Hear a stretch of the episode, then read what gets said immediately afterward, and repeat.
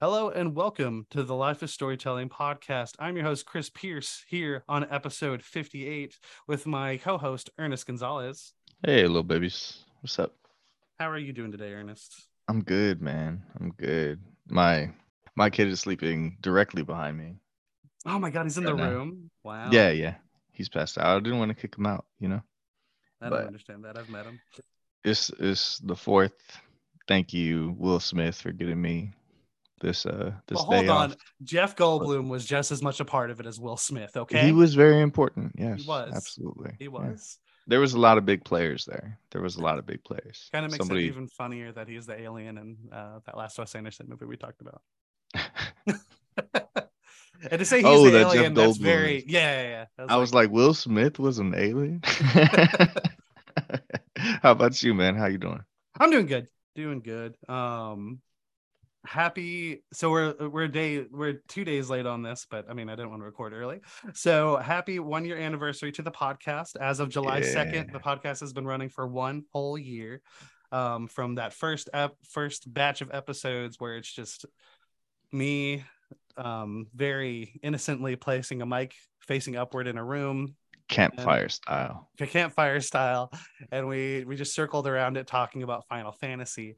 Um and now here we are two mics even able to work remotely yeah, It's- yeah, it's, yeah. it's come a long way it's come a long way um but thanks for all you've done being part of it um whether you were always before you were you were obviously there at the very beginning but then you were also a big supporter of when it was just me doing gaming news every week um and then of Big course fan, man. when you came on um as my co-host I, think I might be our biggest fan. I don't know, man. My dogs are always here. So Oh, true. true. These motherfuckers love you. I But, learned um, recently that my mom, so my mom knew I was doing a podcast, obviously. I didn't keep it a secret from her. But Mhm. like for the longest time, like she would either just like a post that we shared from the page or whatnot.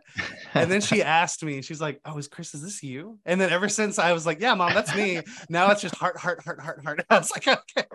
fucking love this shit. Uh, Yeah. She's precious. She's precious. What were you gonna say? Oh, just thank you for having me, man. Hmm. Yeah. This is this is like my shit. I love doing this. Hey man, I'm glad because obviously if you didn't, this would I don't know. I don't know if we'd still be here. But this week we are continuing our reverse um, Wes Anderson uh, movie series where we have gone from Asteroid City to the French Dispatch. And what a what a one-two combo here because these Yeah. movies are probably because I I've seen Isle of Dogs. I guarantee you, it's not in the same vein as these two films. Um, but these two have a lot of DNA shared. Like you can clearly see how one went from the other, and then obviously going backwards, I'm like, oh man, I can see some ideas here. Yeah. Um, and it's kind of like the mature um Wes Anderson era. Like it's it's no gritty Batman story, but like they're definitely a little bit darker and more adult in some ways. Um and I I want to say and we'll see if I'm right or wrong or not, but I think this is the first movie of his that actually has nudity. Oh, okay. I think. I don't, and uh, that's not counting the the animals from Fantastic Mr. Fox. Um, so, but today we're going over French Dispatch from 2021. Um, definitely a divisive film among the fans of Wes Anderson, but there's a lot to be said about it. Um, Ernest, what did you think of French Dispatch? Um well uh, sorry. I just I feel shy about my new muscles. No, I'm just kidding. Um Stupid. the uh I, I have that quote listed here too. I Uh, love it, dude. I love it. Um, but there's there's a lot to love about this movie. Um, off the bat, though, it, it's not exactly. It, it's so different than what we usually get from his bag. You know, um, it it just it, there's definitely so much of him in here, like where you could tell it's one of his films, but it's just laid out so differently. But I love the. I think the idea of it more than anything Mhm. um like it's like a magazine personified you Mhm. know um and that in its own is just such a crafty fucking idea man like you know i, I don't know if there's anything else like that. Like we get adaptations of a little bit of everything, right? Mhm. Um, like comic books and uh, old cartoons and and stuff like this that get turned into like you know films and it's never really done in this manner like you're flipping through the pages of a magazine you Yeah. know um so that i love about it Mhm. um but at the same time it's uh, like if you're going for a wes anderson film and expecting to feel like all the feelings that you usually feel when you go see a wes anderson film then this one i i see how this one might throw you off a bit you know Mhm. um but for me um that for a little bit i was trying to find like the direction it was going and once it clicked that it is like okay we're just like looking through the magazine and the articles that they wrote Mhm. in this but what's going to be like the magazine that or the issue that holds uh the owner's uh obituary right Yeah. so like um once the the concept clicked for me then i started enjoying it a lot more and enjoying the stories for you know for what they were Mm. because they really start you off slow uh with some little tiny ones but once they really lean into it like i really enjoyed some of these stories So would you say the first because there's like four stories here. Um Mhm. would you say that first one really wasn't your bag? uh well uh, that the first one what i'm sorry Wasn't yours. I said not your bag, like not not your cup of tea. I I just um I just felt a bit lost in it, you know. Um but like in hindsight, yeah, I like it. but at the time like I I wasn't sure for sure. Okay. But um the the first one, the cycling reporter, is that the one you're referring to? I'm talking about the the prison. Oh, okay, okay. Because uh, uh, the first one I have, like, because the cycling report, the Owen Wilson portion, Oh, like, it's right. really just, Yeah, yeah, yeah. it's it's really just like him giving a tour of this fictional Yep, city in France, right? Mhm. Um, but which is so it's funny the way it's done. I like It it. is. It is. But um, but yeah, yeah. When we get to the Benicio del Toro uh section, then that's when it really started to click for me. About halfway through that one, I was like, oh, oh, okay, you know. But um, yeah. What about you? How did you feel about it? Um, so overall, I liked it. I think I have it like right, right at the same level for me as Asteroid And this is your first watch yeah. too. I've never Okay. seen this one before. Um, but yeah, I have this ranked right there with Asteroid City for me. I think I like this one a little, little bit less. Um, and that is because I do think for me, the the last story before we get back to because there's the overarching with uh, the passing of Bill Murray's character and Mm, whatnot. right. Um, the Jeffrey Wright stuff I did find a little. I just wasn't as into it as the others. But um, from the very start of Benicio del Toro's story and all the way through that one, I loved it. I, I love that one so much. Um, I think a lot of what we see here is just different forms of artistic expression. Mhm. And I mean, journalism is another form of that. Obviously, this is like a love letter to journalism outright. And like magazines are like barely even a thing now. Right. Yeah. but um I, I really that has to be my favorite of of of the stories here just because i love um, benicio del toro benicio del toro. I love Léa Seydoux who just celebrated a birthday recently. Happy birthday. Um i have written here i've been in love with her since she appeared in death stranding as fragile. Um she's amazing. She's a great actress. She was probably great. one of my favorite parts of um oh what is that cronenberg movie we watched last year Ooh. where you eat plastic. I can't think about it right now. We're not gonna linger on it. Um, but she's great in that.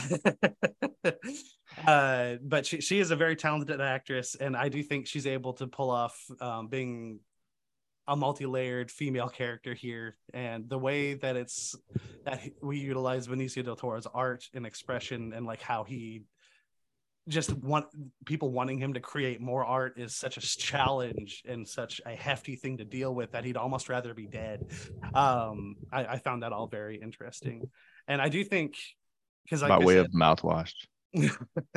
I do think every one of these again um, kind of touch on different forms of art, artistic and human expression, and I think that all ties into the really funny line, which kind of becomes less funny towards the end because um, it's utilized a little differently. Um, don't cry in my office. Yeah. Um, because what what form of expressing yourself is stronger than just letting out that emotion? Um, but yeah, this this when you go from there to the rest, I was like, okay, um, I do really love this has to be like the most childlike I've seen Timothée Chalamet. Like yeah, where he was a child acting like a child. Yes. Yes, very much. Or like so. a younger individual. Very often he's cast as like a teenager that acts very adult. Yeah. Yeah, yeah. And like we yeah. talked about Ladybird recently, about like obviously he's still a kid, but he's a kid yeah. who acts like an adult and knows everything and all this shit. Um, even though he's just overall douchebag there. But here, um, I, I, thought he was very there. There was like an innocence to his character that I found um a, a good bit charming. And then I also really appreciated Frances McDormand's um just withdrawn character. Like she's very stoic, very quiet, and even with that she still just commands man she does like she does. even though her character is very like oh, let me not involve myself in this even though yeah. she does um she like she's still like such a presence on the screen like any anywhere where she's at man like mm-hmm. fucking uh uh yeah it, it's hard to to deny her anytime that she's in a scene you know yeah absolutely she's she i thought because i'm used to her granted, like when you go all the way back to Fargo, that's obviously another performance where she's not like not like a the loudest person in the room. But lately yeah. in um her later roles, she's definitely been more of a stronger character. Like when you saw her in Woman Talking, like she mm-hmm. she has a small role, but like she's she's still a presence. Um and but what I mean by that, she's always a presence. She's like you don't forget she's there, but like she's just very a strong woman character there. Um so here to have her because she gets a little more vulnerable. She, there's like a kind of sweet aspect to her character. Mm-hmm. Um, and I do appreciate when she's just like, uh, you need to you need to learn to take an apology. oh man, it's so it's so good. Um, Who cares? Grown-ups do. exactly. It's yeah, it, yeah. it's such a great back and forth that just happens so naturally. It's wonderful. It's absolutely wonderful. Um, but yeah. What? And that's that's one thing that I love about his just his movies that I don't, I don't think we're gonna drop off even as we go backwards here. Mm-hmm. Um, is just that tit for tat type of dialogue that we get in his movies, you know, like yeah. where it's just those like quick and but like they feel like organic back and forths, you know. Mm. Um, it's it, we see it so much we saw it so much in asteroid city and mm-hmm. stuff but like and i i know it's in um his previous films that we'll be getting to too yeah, but like, you just get that just oh just two characters there sometimes even more involved where everybody's just throwing them out man and you're just doing your best to keep up and like not laugh over the next line and yeah. stuff like i love it yeah um even um with Benicio del Toro and um, Léa Seydoux when mm. they have their back and forth and he's trying to be like super endearing and he she's just like shutting him down and stuff like mm.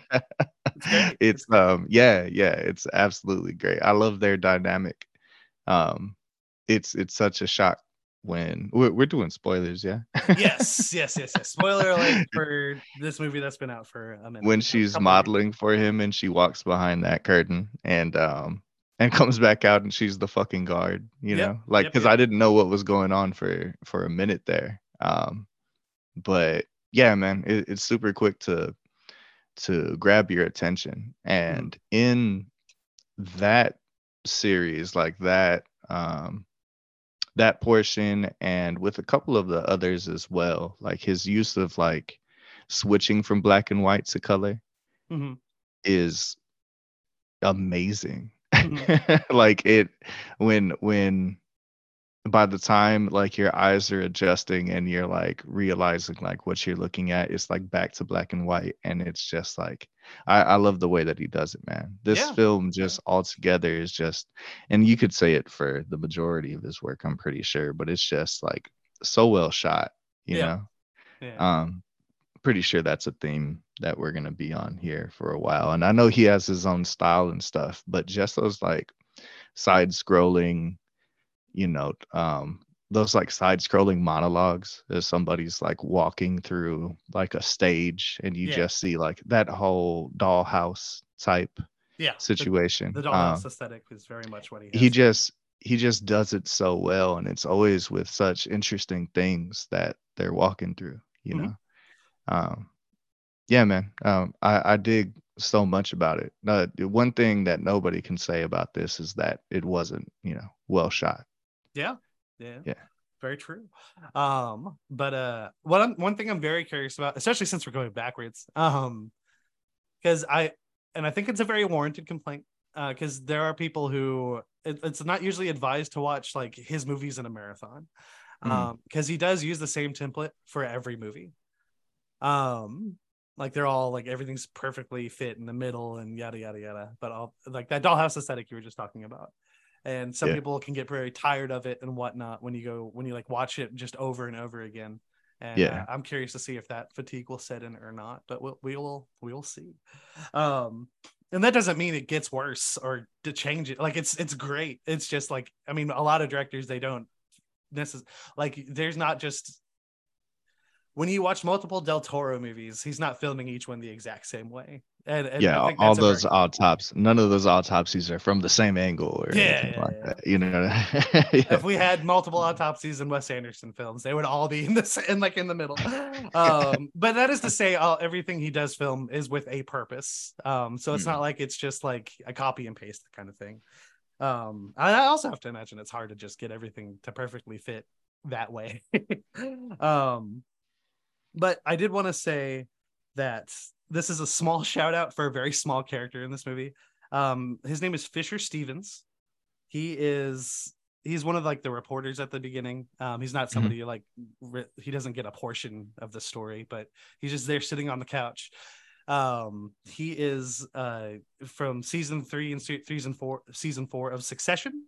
So he, he Mhm. he's been on that, and then he also, if you've watched the original, and I do mean the original Mario movie, he's the person who gets turned into a Koopa. That Oh, tiny ass amazing. That's a dinosaur tiny head. head Yep, yeah that's him. oh man that's that's amazing He what, what a shout out He made Yeah. it, if you ask me. Uh, but I gotta ask, did you catch the Ted Lasso cameo? oh um the ted lasso cameo And I don't mean Ted himself. Um no what remind me So okay, uh, yeah. Uh, Toheeb Jimo, um, who plays Sam. Um, he is one of the soldiers Yeah. yes yes yes i did No, you didn't. you i was didn't. i Nope. i thought i thought it was him but i wasn't sure and um he's so good at soccer it's great that he's an actor as well and in the wes anderson movies and he's literally the only black guy in that whole scene. I love him in ted lasso so much I know, I know. You should have caught him here. Um, but it's fine. It's fine. Um, well i thought it was him i just wasn't sure Ernest, you gotta learn. To, there's there's yeses and nos. can't just stra- some- You can't just straddle the line every time. that's Um, that's bullshit that's bullshit Well, you do it all the time. What do you mean? sometimes there's in betweens man That's like when I ask you, "Do you remember this?" maybe I do, and it's like, "What do you fucking mean? Maybe you do." I don't know. That's fine. Sometimes i just need a little spark to get that memory going baby and that's, it Miranda's job. That's nobody else's. Um, What? moving right on. Um, but yeah, no. What immediately when he started talking, I recognized his voice, and then it did again. It helped. He's literally, and I.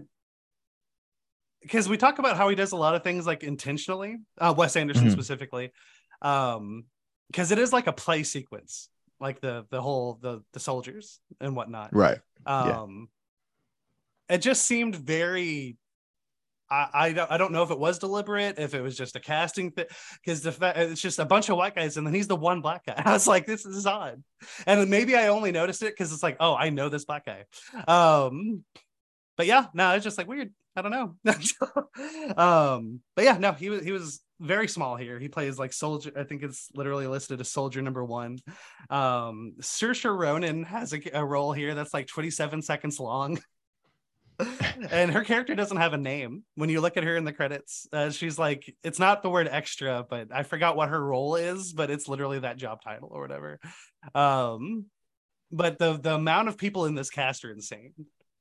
Yeah, as as they always are.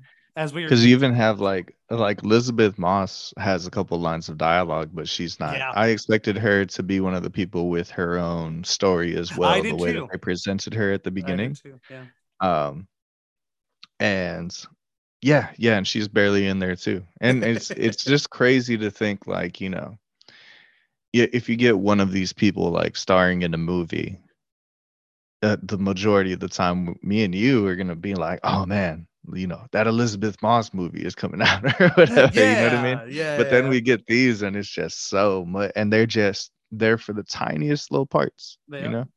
Um, but that just goes to show like his pool, I guess, like Wes Anderson's yeah. pool. People apparently enjoy working on that set. I would say. Yeah, man. But it, and it takes a special kind of person to have people gravitate towards you like that and want to yeah. work with you, like even in that small capacity, you know. Absolutely. Um, and like we, this and, isn't the first time we, because we're gonna talk in a few weeks about Saoirse Ronan again when we get to Grand Budapest. Um, it is people who tend to work with Wes tend to want to work with him repeatedly, and that that that is a good thing, I would say. yeah, yeah. There's plenty of directors to... you hear about. Like, so I love him, and he is one of my favorite directors. But not a lot of people like working with Finch. um, not because mm. of like him as a person, because uh, he's somebody who's like he likes to do 40 takes for like one scene so he can see every different possible his movies are so meticulous meticulated and the people who like to work with him they really like like we see brad pitt with him a lot. Mm-hmm. um and then other people like um oh what's his name? Maggie J- jake gyllenhaal there you go. Jake gyllenhaal right. great character in zodiac. Zodiac's a great movie um, he's like, I don't think I could ever work with him again. it's like, okay. um, but yeah, man, Wes, Wes is apparently supposedly a good guy. And as um, I, th- I yeah, I sent you the thing yesterday. Apparently, he likes Evangelion. That's cool. Yeah, man. Yeah. that is and Ghibli. And Ghibli, as everyone yeah. should. Come on. Yeah, come yeah. On, that's should. pretty much a given. Yeah. yeah. I can understand not liking Evangelion, but come on. Ghibli. Yeah. But I I love the reasons he gave for like for liking it as well. Like mm-hmm. not just like yeah man it's cool, but like he's like yeah man it's such a fucking trip and there's like you could build a religion off of this shit you know. oh man, and it's funny because he talked about like Scientology. Um, yeah, elisabeth yeah. Moss is a Scientologist. Oh, there you go. But I mean, she probably gets it, man. She knows what she's doing. She might have also just not seen. yeah, um, she might um, not have seen Wes Anderson talking about. I imagine for that business, especially if you're wanting to be like an actress or an actor, like you want to keep a lot of that stuff to yourself and not like, okay, we all believe what we believe. Put me in your movie. Um, right. Right, right. But uh, another person we haven't talked about too much here, who is also I thought was really good with Benicio del Toro, was Adrien Brody. Um, oh man, they had a lot of really funny moments. like, and it's in the trailer when it's like, I want to buy your art. It's not for sale. Yes, it is. No, it's not. Yes, it is. no, it's not. Um, but then he has this line where the whole purpose of art is to sell it. And I thought, yeah. And I thought that kind of rang like we see, we kind of see that with him wanting to exploit his work, obviously. Um, and I wonder if that also because journalism is by no means dead. I'm not not saying that, but it's definitely not what it used to be. I think that is something that is somewhat touched on here, and it's um yeah, because yeah. I mean, even even we're doing like a form of germ- journalism, and like yeah. all we do is like watch this stuff, sit here, and like talk about our feelings, man. But like, you know, for the longest time, it was like you have to have such a like you have to be able to paint that picture, man. You have mm. to be able to like fucking pull people in and all this stuff. And like we do that to an extent, but like with the written word, it's just next level type stuff, man. It is to get into a magazine or whatever it is, you know. Mm. And like so for the last few years, um, because as I'm trying to figure out my life, I've looked at different jobs, professions, stuff like mm-hmm. that. Um, I've noted like gaming journalism, obviously, that started as just a gaming podcast, and we still cover gaming news. I, have been very curious about and it is it that specific type of journalism is in a rough spot or was at least. I don't know where it is currently right now but like game informer was having multiple layoffs a year. Um, several different sites were shutting down.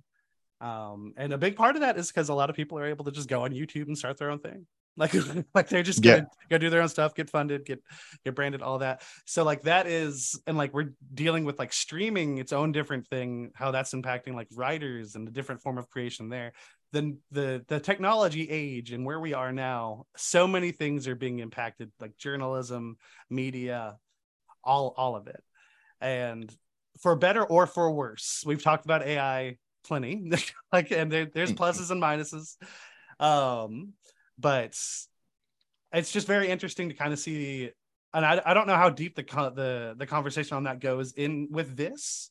Um but i do i do think it is somewhat meant to come up and spark that idea of I just think, uh, journalism being in a different spot than it used to be.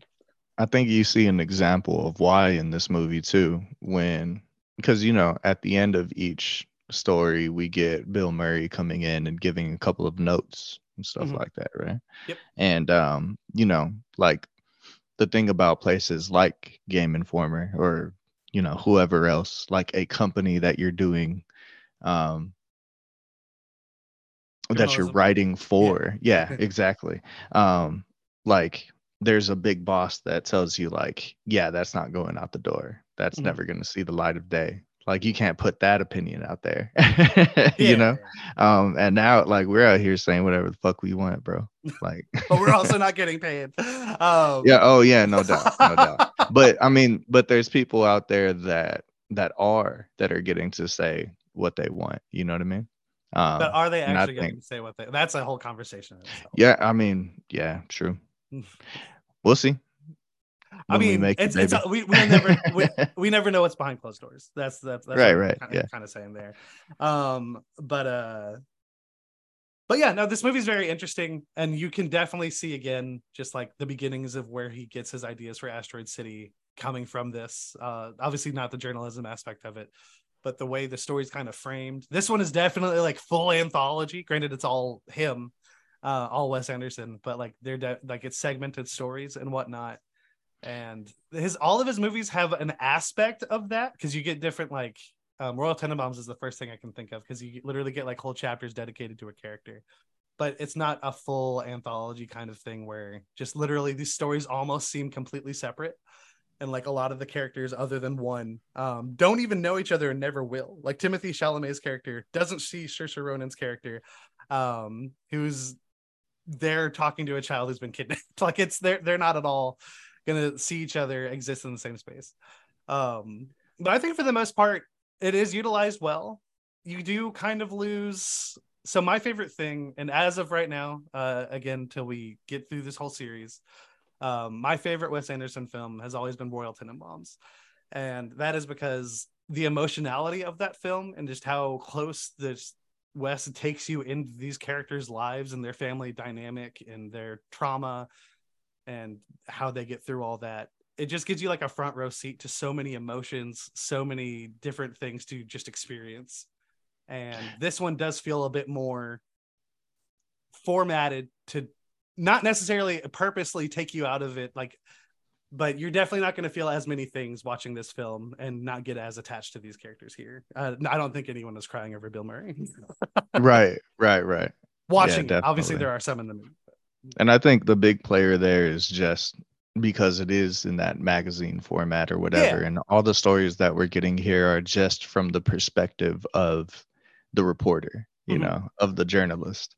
Um, so like we don't get those like intro personal type situations where like Chalamet's there just like contemplating on what he needs to do next and stuff yeah. because we're just getting the perspective of that journalist. Mm-hmm. So it does take you out of it a little bit. Um as far as like that emotional depth that we usually get with him for sure. Yeah. Absolutely. Yeah, agreed. Uh, what do you think of Tilda Swinton's character? Amazing. She's great. She's oh so my good. goodness. Oh this man. might be her goofiest Oh, role. Yeah, sorry, wrong slide. That was a picture of me. I'm so sorry. And then she just carries on like whatever, bro. Yeah, man. She just does her and now and now it's time for my drink. and she just squats behind the fucking podium. It's so good. It's so good. dude yes she's amazing she's Mhm. amazing and the way even the way she like she made her like mouth for it to have like almost like a buck tooth like ga- yeah, like lisp yeah, yeah. type situation like bro she is just a chameleon she's amazing she can just dive into like any role and crush it it's amazing watching her work like every time Absolutely, man. She she Uh, definitely was somebody I remembered. yeah, yeah. And um she's like when he threw me into a locker and tried to have sex with me and all this oh stuff. god. Like, she says oh it so goodness. just matter of factly. I was like, oh right, right. Yeah, he Um, was indeed a psychopath. but um, Um what were you gonna say? one story that uh, I think I liked the uh the Roebuck Roebuck Wright story a little bit more than you did. Okay. um the uh the one with the on food you know it's supposed Yeah, to be about Jeffrey food Wright and then and the- and the yeah and then he writes about all of this other stuff but that whole um the typographic memory thing like as soon as he said that like i was like oh this is going to be good. And i love when he takes the little breaks from telling the story and goes back to it and remembers his bookmarks and stuff like Yeah, do you remember where you bookmarked it? Yeah. of course i do you silly goose. Um, I think a huge part of it too is just having him narrate though, because Jeffrey Wright has to have one of the best voices in the game, dude. Like straight up. Did you? yeah. Because we saw it apart. Did you see Asteroid City at Alamo Draft House or somewhere else? I, saw it at a Regal. Oh wow. actually. Okay. Yeah. Okay. At the it, it was so strange, man. Like the the theater that I went to all the time when I was like a teenager. you Yeah. know? Um and going back there, it was like nostalgia. So many things are different. The payphones are gone. You know what I mean? Like we're looking at it like Wes Anderson was looking at journalism in this movie. and those Uh, old ass chairs is very vintage in there so it, it almost felt appropriate for watching But, a wes um, anderson movie For the because I saw it in the Draft House. Um, Jeffrey Wright recorded a special intro for the movie. oh beautiful yeah telling people to shut up Yes, nice oh my god yeah what a great choice for that it is. It is, and his Yeah, his voice is obviously wonderful. It's very. Good. was it funny It was. It was pretty funny. Yeah, i love when alamo draft house does that shit man I do too. I do too. I- I love Whoever- Alamo Whoever Draft decided, because I know it wasn't your call. You never choose to go to Regal. Um, I won't name names here, but whoever chose that, you might want to have a talk with them. i forgot to buy the tickets ahead of time Nope, it's still on her. and then that Oh. was the only a lot of people went to see asteroid city man i tell good. you That's uh, more than i expected actually Wes Anderson's a household name, I'd say. No, yeah, no doubt, no doubt. Um, but everything was sold out, everything, Mm. and um, that's the one theater that I could find a showtime for within Gotcha, our like gotcha. schedule. So, I already Yeah. texted her to. I hope that she dies. So I don't know. I don't know, man. I'm just gonna. and hey, her to call me Regal, if you're listening, nothing against you, sponsor us, but you know, just I used to. I used to be. I used to regularly go to the Quarry for movies because it was the closest movie theater. and and for a while, like that was like the top scale stuff, and but everybody since then has just renovated or innovated, and it's amazing. Yeah. there. you got Apparently some really good options used to be bad. theaters. But since I moved, they moved. Since I moved here, they apparently renovated it. Oh yeah, it used to be terrible. recliners and stuff. Absolutely. Oh, man. So oh ma- man, those loud ass recliners. hey man, that's because kids keep playing with them and Justin sucks. That's Uh, what it is. And Justin. yeah, man, he's a monster. Um, but so they do. So at the beginning of this movie, um, the reason why Bill Murray's character, the editor in chief, is looking over all these stories, is because they need to decide what's going to go in the magazine, what story is going to be cut. Ernest, which story would you cut? Out of, oh, and then he says, "Fuck it, we're gonna give all of them everything they want." Right? Yes, but which one? Um. The cycling reporter. Nah, you want me to pick one of the other ones? I imagine. Oh, you can pick, if that's the if that's the yeah, pick the other one. That's fair. I well, gonna try to I mean, I mean, here's the thing: is like, um, it takes place in ennui, right? Which is Yeah. like a, a um, a fictional city in France, Mhm. and that is made for you to, um, you know, get a quick tour, get the feel like okay, fictional city in France, got yeah. it. And then know? it's like, oh, we're here. We're it's lived in. We're great. and it may have been i'm so glad we got owen wilson and it was um it was funny you know Oh, dude, Uh, when it when he fucking bailed on the fucking bike, I was like, oh, when he falls into like Yeah. the fucking subway or whatever it's hilarious. yeah, It's hilarious. yeah. yeah dude um and the kids jump him and shit you know it's great bro it's great for the short amount of time on there but this could have been any city in france you know what i mean Yep. um so like because there's only so much detail like it didn't necessarily need to be in a fictional city at all um so i would cut that one but that's more a movie note than a magazine note Almost, yeah. you know um So pick another one. okay i know you wanted another one um i'm gonna say damn i feel bad to do it because now looking at them i like them all a lot um revisions of a manifesto Is that the second one? Oh, I mean, the, is that that's uh, charlemagne Chalamet. Chalamet. I'm yeah sorry, Paul Atreides. Um, yes yeah, yes yeah, yeah, yeah. but um but even that one was great I, I liked it a lot man like all of these stories i liked individually Yeah. you know um wh- one of the things that really brought it around for me with um with the food piece you know with roebuck i just Yep. love that name first of all but um the conversation that he has with steve park at the end Uh-huh. um where he's like um the radishes you know they had this flavor like the poison gave them this flavor and it was all of these different things and it was a like a new one for me and that's so rare like in in this age for me it's so rare for me to find something new and they just have a quick conversation about both being foreigners Mhm. And he's like maybe we find what we were looking for that eluded us from um the places that we call home and i was just like oh man like it, that that line right there just gave me like more to think about than anything else in the movie you know Okay. because a lot of it just felt very straightforward even though i mean there's definitely like you know existential things and questions about art and all of these sorts of things throughout the movie but i think that was the thing that was most profound to me that stuck with me the most so i wouldn't want to cut it Okay. Let me bring Yeah. up this note here, and I'm sorry. Um, so I think what I have here listed for that last portion is I think it's one of the worst things Wes Anderson's ever written. I'm not kidding. I'm just Oh, kidding. No. I am. I am fucking with you. Um, okay i was like oh man we see very different on that view no, um, I think the fact that, and we've talked about, I can't think of a better word for it than just a playlist. Um, the playlist aspect of many things, like if you're getting multiple stories, the the order in which you tell them is important. Um, oh yeah I think it being at the end may have warranted me just not being as attached to it.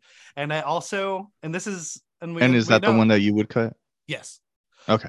Um, because Jeffrey Wright's also just a bad actor. Again, joking. oh goodness goodness man he was gonna come on the show next week i had a surprise for you now he canceled he just texted me oh my goodness. he's listening live He's listening. That, that means he's hacked into the computers. Oh god. Um, but I um I did I really and it's because I love animation. I did not like the animated car scene.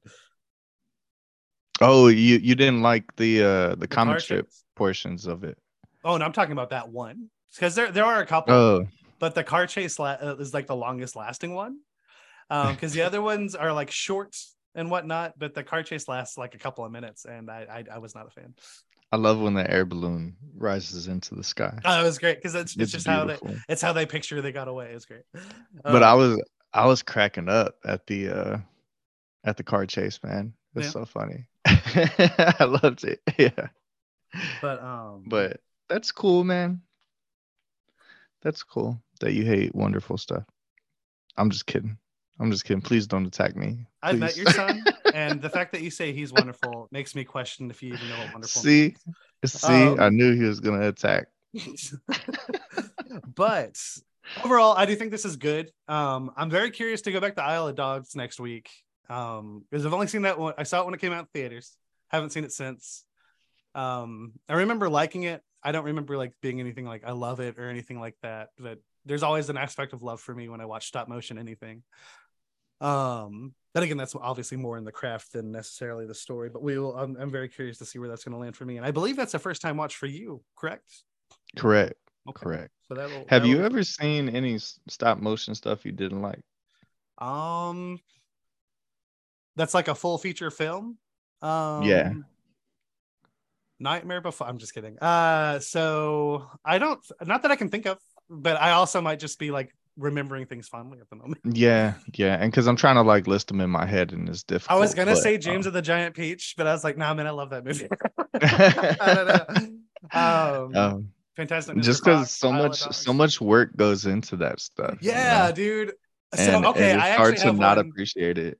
So I'm not a huge fan, and bear in mind, I love like I love Laika Laika Studios, and I even own this movie. I'm not a huge fan of Boxtrolls, Oh, okay, I liked it a lot. and see, I like it. I do yeah, like it. But like, if I was to be like, what is there like a stop motion one that I'm just not super high on? Like if we Um, were doing a magazine on all of the stop motion things, which one would you cut? It would be That box one. Yes. Okay. Especially out of Laika, and because I know you haven't seen Kubo and the Two Strings, but that one's Right, right. fantastic. Love Coraline. Love me some Paranorman. Um, oh, and to be fair, so I've heard a lot of mi- mixed things on mi- the Missing Link, and I have not seen that.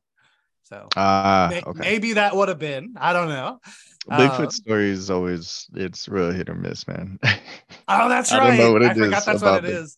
But I mean, Zach Galifianakis is. I don't know. I I need That to watch it. Galifianakis is great. I do yeah. need to watch it. Um, I just I just didn't. I, I didn't outright I like I've refused to see it. But hey, man.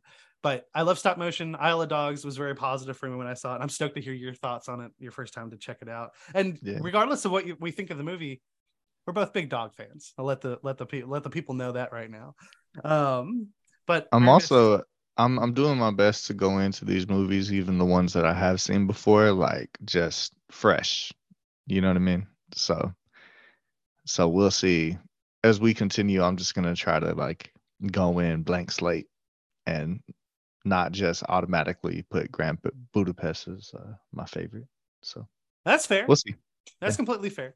Um, because I, I, it's hard for me to say I'm going in with anything with the blank slate because most of these movies I've seen multiple times. Mm, mm. Um, but um, again, which is why I'm Isle of Dogs is one of the few that I've only seen once, and then I've never seen his first film, Bottle Rocket, which is going to be like a fun cap at the end of this. So, um, but uh, which started out as a short film that him, Wes Anderson, and um, Owen Wilson turned in for a, uh, a class at UT, and then they made a full feature after they dropped out. so, hey, man, um, Dude, uh, yeah, sometimes you gotta do it on your own, baby. yeah, dude. Whether Yeah. you're, yeah, man. I, and I, I'm enjoying the series so far. Obviously, we're only two movies in, but um, I'm very excited because I haven't seen Grand Budapest in a minute. Me too, man. Like, and all of the movies that I have had exposure to, it's been Uh-huh. limited. You know, I've Yeah. only seen Grand Budapest twice, maybe. Yeah, So, I, because I own the Criterion version of um, Royal Tenenbaums. I show, Show that to off. like people like almost every year. I'm like, well, hold on. Have you seen Royal Tenenbaums? And whether they say they haven't, or whether they're like, I saw it a long time ago, I'll be like, hold, hold on, come here, come here, come here. Let me show you Gene Hackman. Let's go. And it's it's a whole thing. It's a whole thing. It's wonderful. Um, but this movie um is great. I okay, so I would say it's good. That I was being overly overly there. Um, not every single piece necessarily blends together like perfectly for me. Um, especially when you think about like because obviously we do have some whether you're going in blank slate or not, you do have an idea of other things you're going to be watching.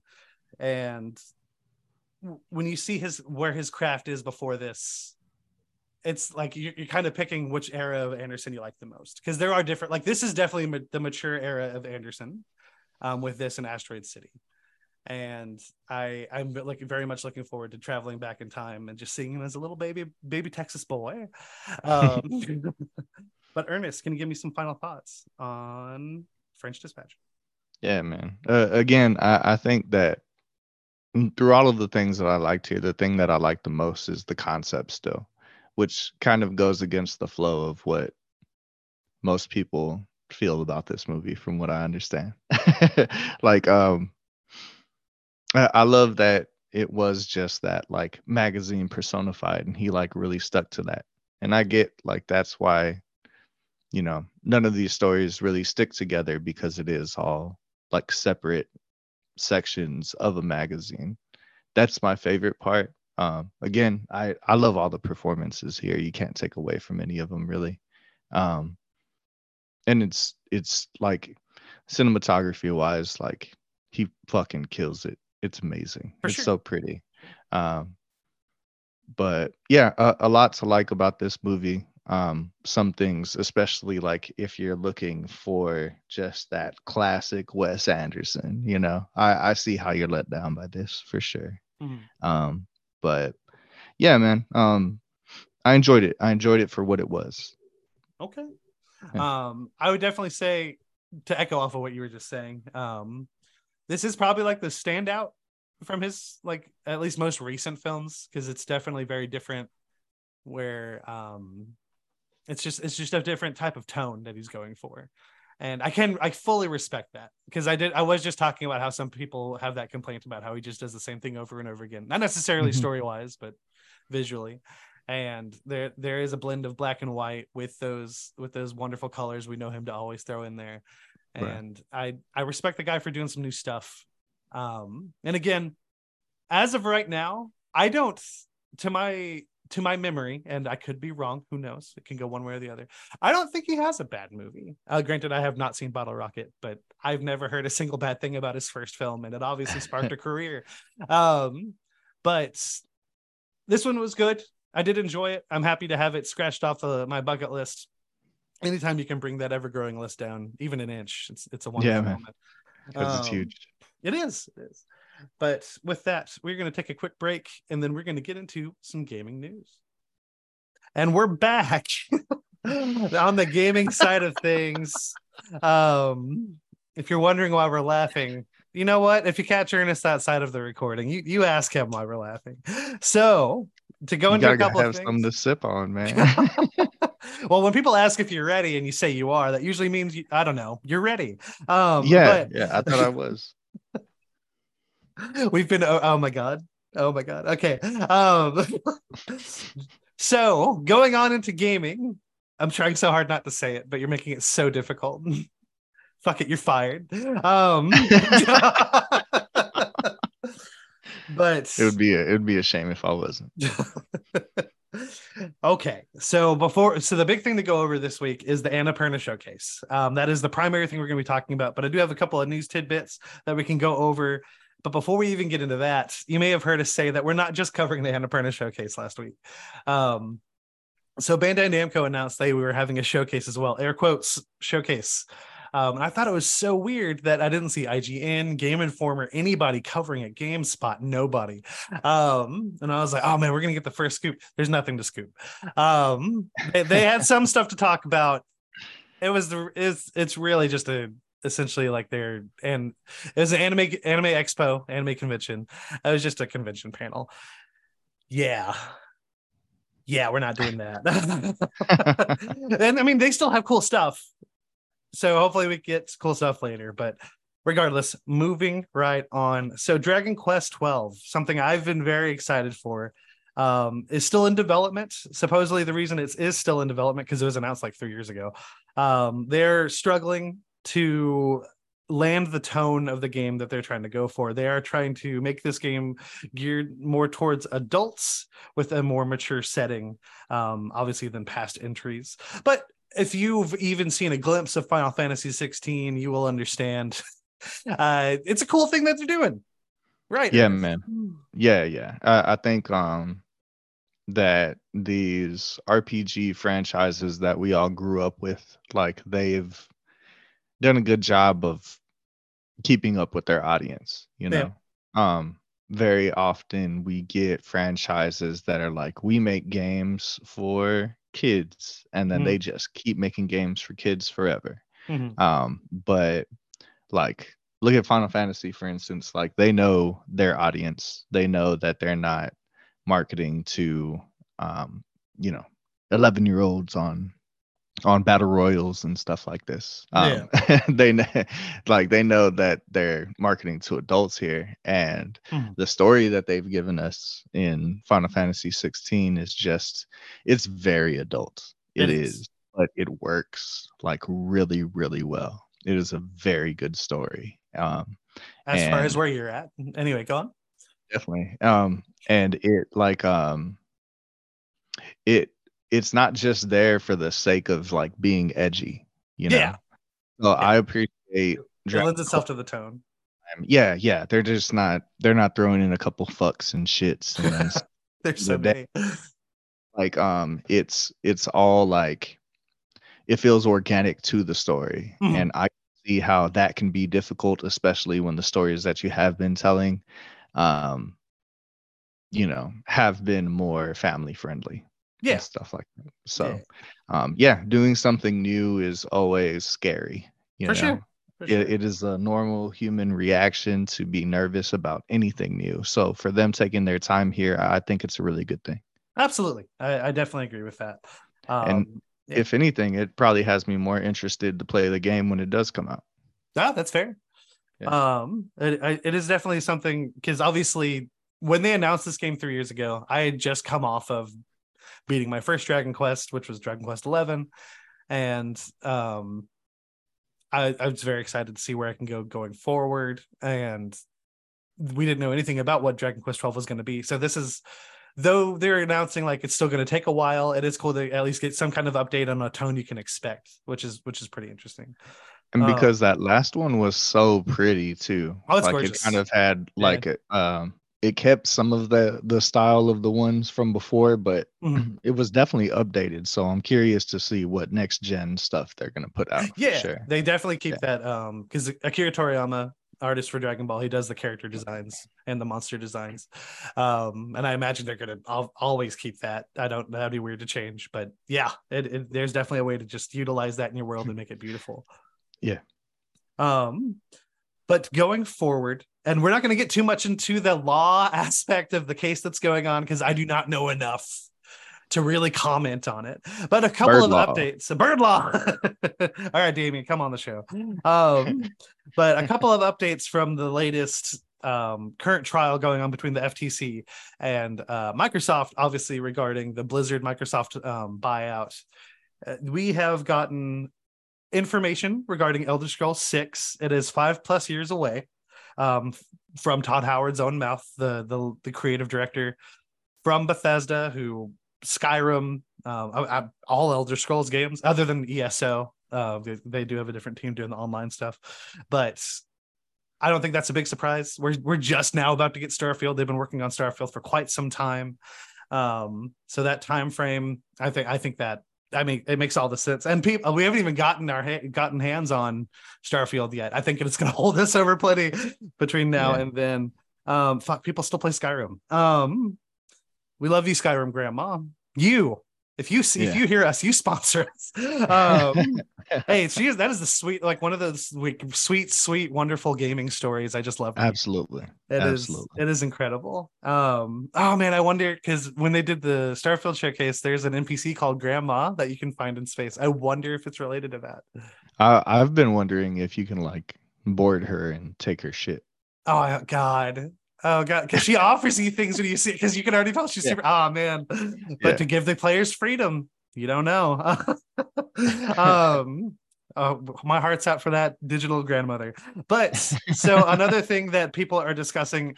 So obviously, Bethesda is currently owned by um, Microsoft, and they people have been wondering if Skyrim, uh, Elder Scrolls Six, is going to be on cross-platform like the last one was. And th- again, it has not been said if it's going to go one way or the other, but they all that was said in the trial was it's so far out they have not looked at that the prospects of that yet. But with how PlayStation's fighting so hard to try to kill this mer- this this buyout of Activision Blizzard, man, I would not blame Microsoft for playing the petty card, just keeping it on Xbox. um, Xbox Xbox does seem like the more friendly side of this.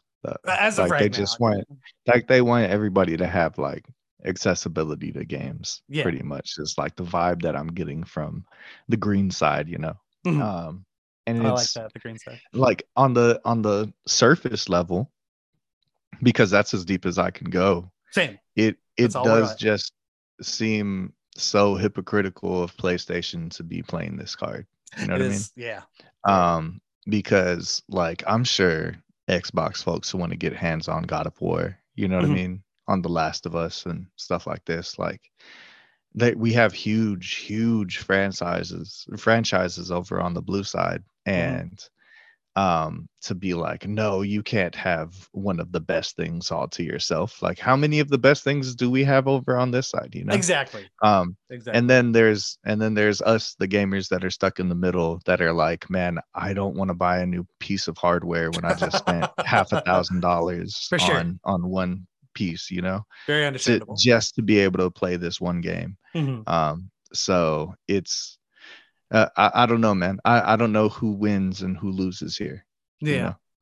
know? um i feel like it's us i feel like we're the ones that lose the consumers Yeah. So, yeah, and it, it, it's the whole exclusivity thing. Obviously, we we don't want. We would love it if everything was on everything. Um, but if you look at the Switch alone, not everything can play on everything. Um, but. There's also there's definitely like the business side of things with exclusives and whatnot. And Xbox has said, well, specifically, um, Phil Spencer, head of Xbox, um, has said like he he wants to get to a point where they do not deal in exclusives, that they don't even need exclusives. Um, they don't even want a console. So yeah it's almost like because given the circ- the circumstances that they're currently in, and because we are talking about them as like the good guys here, uh, and there's only again so much we can talk about and the the the level of detail that's probably behind closed doors. Um we we will never know. I, I have no clue. Um i haven't seen phil in like two weeks. research. Yeah like and even that like just because like these are all people putting their business face on for these proceedings. And Yeah. you know you know i mean we've like all it's watched courtroom drama. to- yeah we've watched Yeah, courtroom yeah. drama. There's some shit going on behind. We'll get stabler and benson on it. It'll be dun dun. Um but uh i it, it, we're kind of getting to the point where microsoft is like if they decide to do certain things as exclusives it's like a forced thing. So another thing i have listed here starfield was almost going to be a playstation exclusive. Um because and not too much is known about this, but there there was dis- there was discussion of it. This was obviously before Bethesda was bought out, and it's kind of like the biggest flex of like, okay, well, if you're gonna play that card, I'm just gonna buy buy the fucking company, and now they get to keep it, and I'm like, man. I, if that's the reasoning behind it, first of all, they're they're a very powerful company, which shouldn't be a surprise. And yeah, again, Microsoft. Exactly, been they're not just biggest gaming name in consoles. the game Yeah, yeah. forever. Yeah. Bill Bill Gates, we we know we we know we know this this company very well, and it's it's just kind of like that funny thing of like, oh, okay, if you're gonna do that, well, I'm just gonna take the whole fucking, I'm gonna take the whole thing. Which I mean, Sony isn't necessarily just gaming consoles either, but um, because they make, I think they're like refrigerators or something too. But maybe I'm thinking of Mitsubishi. Um, there's definitely you're not wrong. Sony is definitely multiple different things, um, but they're just not on obviously the same level of finance as Microsoft, um, because they've been like n- number one in the game of computers for forever. But Right. um, it's just a funny thing. Like just just be like they that there were talks about making this certain thing an exclusive for PlayStation. Xbox players wouldn't have even gotten a chance to play it. Um, we don't talk about this a lot, but anything that you can play on Xbox, you can play on PC. That is Yeah. that is the guarantee from them. And so that's PC players not getting to play it either. And um it's just funny. it's just said like, okay. I'm gonna take all of it. Yeah, fuck it. Uh, oh, really? Yoink, bitch. you took you took the last cheese pizza. I'm gonna buy the I'm gonna buy the Pizza Hut. It's mine. You can't have any more pizza. Um, but that that is to say, it's it's just a very interesting back and forth. Um, th- apparently, the current proceedings are supposed to. We're supposed to hear the the the final comments and the where all that's going later this week. Um, but that is to say, there's other. This isn't the end of everything, which I originally thought it was. There's apparently another um, another trial down the line. I think it's in August, and it's it's just a lot of red tape to get through Um. to, to buy this company. Um, yeah, yeah, yeah, yeah. But the last thing I have here from the proceedings is so it has been identified that both PlayStation and Xbox have been eyeing because obviously when you release your newest hardware, what's the first thing you're going to do? Think about where you're going next. Um, so next gen consoles are being eyed for a 2028 release date. And of course, that means they're being looked at. Um, right now, I imagine it's just in the concept art phase, trying to be like, how do we make this better? How do we make this work? Can we make this work? Yada, yada, yada. Um, but it's interesting to see that. And it also, I love knowing that I have a long time of not having to buy new hardware. so Absolutely. it just feels good. It feels good. Um, it makes me feel like I'm gonna get an Xbox eventually. hey, I, I feel you. I feel you. So, Um, but uh, in case they're listening, um, Nintendo, you don't, you can't wait till 2028. You're you're not part of that group. um, Agreed. You heard my thoughts. oh, we do, yeah, yeah, and it's very warranted. Um, but uh, but yeah, that's all I got from that. That's just some notable updates from the last week. But let's go ahead and get into the Annapurna showcase. We are big fans of indies, huge fans of Annapurna. Um, I feel like I've said it to you- before. If we haven't, I feel like it's been something. I, ah, it's been in my head. It's like all right like we love A twenty four with movies. We love Annapurna with games. Like they're they're very much a prestige indie developer. Granted, um, and we're gonna get into this. They don't usually develop their own games. They they help out essentially smaller developers, smaller um, studios, and help those get published and sent out to places.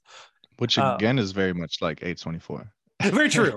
But Yeah. I mean, A24 has been around a little longer, and now they do have their own thing, um, as well as still acquiring other rights. But uh, one last one last similarity I'd like to draw to is that with both companies, very often do we get some of the most like thought provoking type shit. You for sure, I mean, Mhm. yeah, absolutely. Um, stories are very much at the forefront. Mhm. Yeah. and like a lot of the time, you'll feel see like gameplay just really tying into whatever the story is you're being told, and it just immerses you that much further into It's it. a beautiful thing when it happens, man. It is. It really is. Yeah. And I, my first note on this showcase is I love the little highlight reel at the beginning. Yeah, dude. Yeah. Using was- the um what's it called? Thirsty Suitors Yeah. um music, which is Uh-huh. just oh dude, all of that to to that theme was just amazing. It was great. It got me very in the mood. and he's not even talking about the showcase. Um, Boy,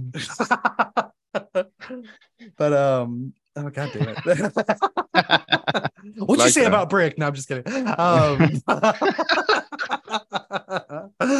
so the first announcement um was it was being provided an update on a title called Lorelei and the Laser Eyes. It is a patterns puzzles and maze type of platforming game i guess it's it's kind of hard to decipher Do you remember the maze?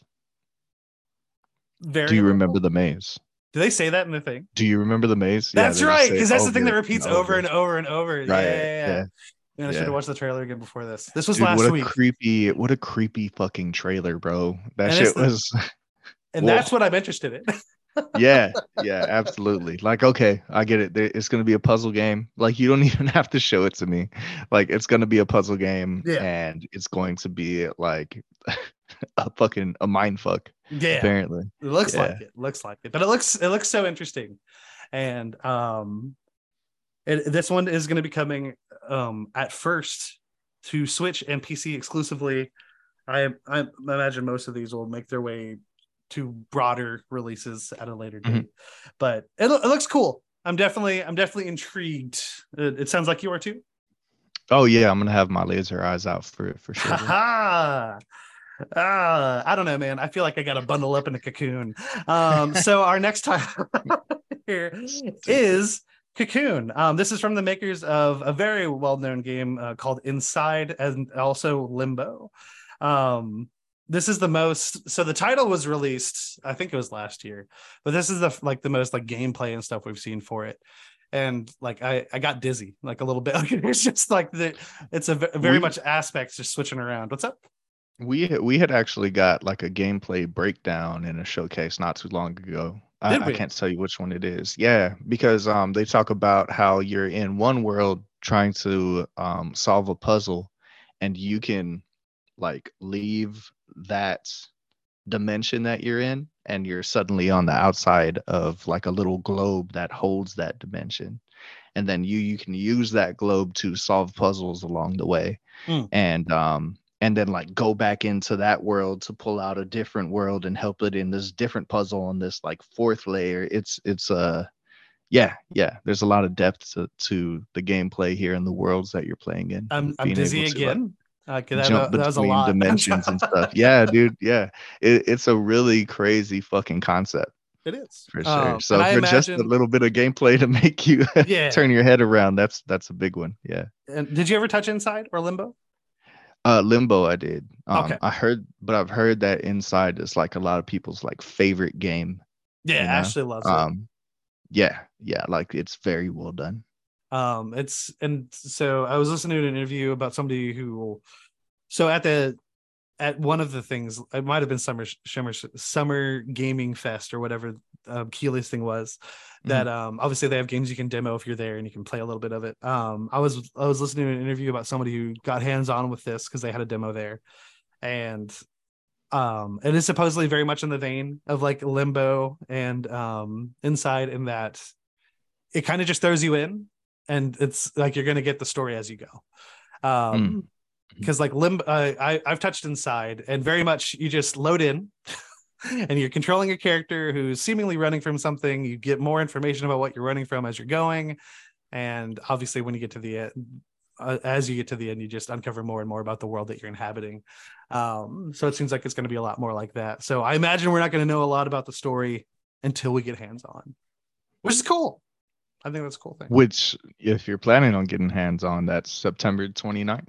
Yep. That is coming. and it's out. going to be on all platforms But um, yeah, it, it's one that uh, whenever it ends up in my hands, I'm looking forward to it, man. yeah Because Yeah. um, yeah, yeah, that depth with the gameplay only leads me to believe that there's going to be some depth with the story once you uncover it too. So I. Yeah, absolutely. Um, this next one, I'm so so. I'm gonna say outright, it's only coming to PC. Um, I really want it to come to others because I think it's it's amazing. I was. I was like, oh my god. Um, it is uh, what is it? uh, Lushfoil Photography Sim, and oh my god, it's literally just taking pictures and shit. But it's it's gorgeous. It's almost it's almost how I freaked out on the flight simulator. I was gonna say because it's just so based in realism. yeah, um, man. Yeah. It's But gorgeous. That level of realism in Mhm. anything, even if it is just you going around taking pictures, you know, like there's, if you're a photographer, especially, I feel like this hits close. Or if you ever like thought about being one, you know, like the, it's just, I, it's great that we have these sims out here, bro. For sure. Like life is storytelling, but you know, these simulations play a huge part in gaming and um just like accessibility for people that don't get to travel to like a fucking mountain on a lake or whatever you know Very true. or like if you Yeah. can't afford the highest end camera. Um but it is it looks gorgeous. It looks super super cool and I obviously this isn't even out yet. Um yeah when it does come out and I would love to meet the developer cuz they should release a uh, Pokemon Snap edition to it. Um and oh goodness that'd be amazing. I, I would Yeah. lose my shit, but still keep the you still keep the realism. That'd be so badass. Um, but no, it was just it was beautiful. It was beautiful. I loved it. Um, we did so we can't really touch too much on these games, but we got to get to know some developers. Got to get got to see the Yeah. lives of some of these people, um, hear their stories and whatnot, um, which is very cool. You don't get a lot of that um, with these showcases. Like, and obviously Annapurna is definitely lower to the ground. It's more independent. with these um, smaller studios, smaller games, but it's it's very cool to get some stories like this. And it really says a lot about the company and mm-hmm. how they care for the people that make games for them. Because yeah. um because I mean, where else do we get that in-depth look with the developer the way that we do here? Um, even in situations where they do something similar, like in um, I've seen Ubisoft do it a little bit. Yeah. Um, where you get a little bit of time with the developer and stuff, but the majority of the time they're just like, you know, so I'm doing this with the game. uh, we mm-hmm. got very like personal looks at these developers that they decided to give a give us a look at, mm-hmm. and um, yeah, man, like they're super like endearing stories and stuff. I enjoyed watching it. Like I didn't not enjoy that break from the games, even though that's what I was there for. yeah, know? I was like, oh, like dude, that's super sweet. That is super sweet, and like yeah. you, you get like obviously these little segments, you you get very little about the games these people are making but they they provide so much you're like watching a little documentary about these people that you didn't know like like existed and it's it's awesome it's such a cool little detail to throw in here and it does show that care for those devs because devs are people and devs get a lot of hate because gaming people are very opinionated um man okay. I anybody at CD Projekt Red, I feel bad for you. and like these indie games too, like so much stress goes on to like these small teams, man. Yeah, for sure. Um, I remember watching the Super Meat Boy um, documentary, and um, like now that's like a franchise that people know the name of and yeah. stuff. But um, yeah, it was them releasing their first game, like, and, and I think it was like on Xbox. Um, and they were afraid that it wasn't going to sell any and if they didn't sell enough then it was going to be like the end of their dreams and all this stuff and then mm-hmm. i mean it took off and it's like so just to know stuff like that is going on behind the scenes like it really makes you feel for these folks and like appreciate the beautiful fucking art that they're giving us for sure. Absolutely absolutely. Um what did you think of to a t? Dude what an interesting concept. That is very you know? interesting goodness. Um and i i think the main thing that we're going that they're going for here I could, because what it is is like it's like a sim where like a sim RPG type situation where you're a boy who is shaped like a T. So like his just his arms are always yeah, he's just always standing like a T. Yep. Right, and um, he's T posing. But the the song that they put with the trailer it's so good. I have it um, listed here too. It's so good. Yeah, and just like the the whole believe in yourself, you're the perfect shape mm-hmm. thing like really kind of gives a hint as to what kind of story or like you'll be unraveling as you continue through the sim. Mm-hmm. So um, for them to tackle that issue in that way, I think is really creative. It is. It is. And yeah. like obviously it's very it's very on the nose. Um, but it's such a sweet idea to try to convey in your story that it's beautiful. It doesn't it doesn't matter how on the nose it is. It's it's yeah, so man. good. And that's the great thing with these indies is that they can take that small amount of time to focus in on like one issue, you know. Like I I mean, as far as indies go, like there was one not too long ago that was supposedly really good that I didn't get hands on. Um, where it was like kids like going through a war and stuff. I think you got hands on it, but I, I'm not remembering the name right now. I but do not know. It's it's very like um, they're able to tackle a lot of issues here without having this like drawn out AAA experience where if it did go on for too long, like it might be too much, you know. Yeah, but these games are usually like the good on length. these things. Yeah. Right, right, yeah. Because I mean, to a T looks like it's a 10 hour plat maybe yeah, maybe yeah, less yeah. you know something like that so like uh, yeah these smaller games that are addressing issues like this where they're probably really fun to play at the same time like i, I think it's great man absolutely and um, this one will be on Game Pass. So looking forward to that.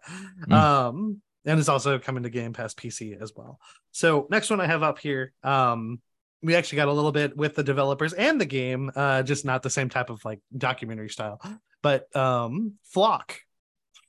Yeah, yeah, it was like them playing the game. Yeah, yeah, yeah. and they did. Right, it, right. It's a it's a two player. I believe they said you can also just play it as one. Um, but you can you collect birds cl- collect things. They're not necessarily birds. They're like the game's Right. creatures. Little floating monsters. Yes, yeah, yes. sure. There you go. There you go. That They works. refer to them as creatures a lot. That, I Yeah, think that's yeah. the correct word. Yeah. I, that is absolutely. Um, but like you you collect them. I don't know if there's a limit to how many you can collect, or like if you do anything else other than just collect them. But I thought I thought this game looked great. I, th- I think it was very pretty and like the world was very just it was beautiful. I thought it was very nice. and then they did that sunset thing. It looks like a very cool like um like hangout game. Yeah, You know, yeah, like if if you haven't talked to somebody in a while and you're looking to catch up but you can't meet up in person, we'll just hop on Flock and collect some little boys, some little some little bubbies and That just sounds, and that sounds better than little boys. Uh, but yeah, Yes, yes. I had to switch switch it back up. I had to backpedal there for a second. But Uh, um, yeah. yeah, man.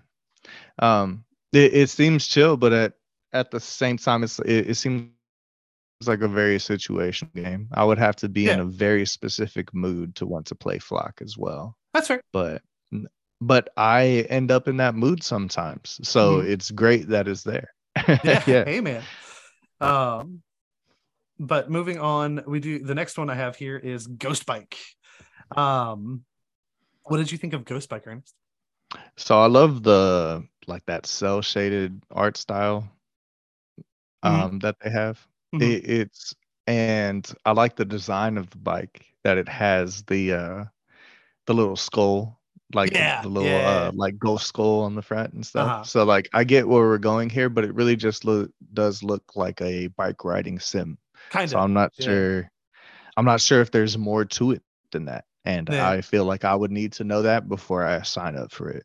that's fair um i will say I, I really like the music they had playing during the trailer but I'm, I'm i'm right there with you i would need a little know a little bit more um luckily this one is also coming to game pass so i I mean, it's definitely something I'd probably just download and try it out. so, like, Yeah, but, yeah. but just from what they showed us at face value, um, it it doesn't look like it's any form of like bad game, but yeah, there's just there's just not a whole lot of substance of what they did show us. But it's interesting. Ghost bike, sure, why not? Um, but moving right along, so I'm gonna try to pronounce this. I, I think it's Mondon. Mundan is the way I was thinking. Okay. Mundan. It is a hand penciled horror tale coming to PS5 and Xbox. And actually, it's not coming, it's already out. it's it's currently out right now. Um I thought this looked awesome. Uh any type of different art style, especially when you're trying to do the whole hand drawn thing, I think looks looks great. And it definitely looks like it's very interesting, different approach to a horror game than what we've seen. Definitely that I've ever seen. And Yeah. I'm very curious to try it out. What about you?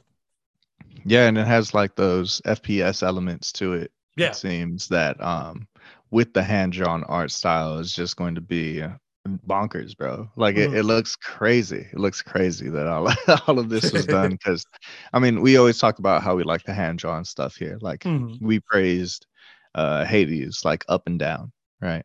Mhm. um but I, I I can only feel like that like side scrolling or over the top view type game is a lot easier to do hand drawn than any kind of um like action game you Uh-huh. know and this one definitely seems like it has some action elements to it so like in longer spans of time than just those little clips that we get in the trailer i'd like to see some gameplay of this one Okay.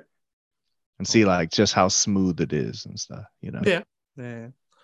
Um, but yeah, no, it looks interesting. It's already out. So I mean, whatever. uh, if you want to look up anything on it, I imagine it is out there. But moving right along, Bounty Star. It's like a half mech fighter, half bounty hunting village simulator. I was like, it's it's, it's a lot. like base builder yeah, yeah, yeah, yeah, yeah. And like you like harvest you, you plant your own vegetables and stuff, set up your own shop, go on bounty hunting excursions, upgrade your mech and all this stuff. At the beginning of it, I was not super impressed. Um, but there's just there's a lot more to it than I thought. And I I definitely want to try this out. yeah and because it, seems like there's a lot of focus on the story itself as well Yeah. because like they do break up the gameplay into those two aspects like that base building and um like the third person combat, I guess. Mhm. Mech combat at that. yeah, it is third person. Mech, mech combat is always cool. Um, but um, well, sometimes it's the most clunky shit in the world. But this shit look it looked pretty smooth though.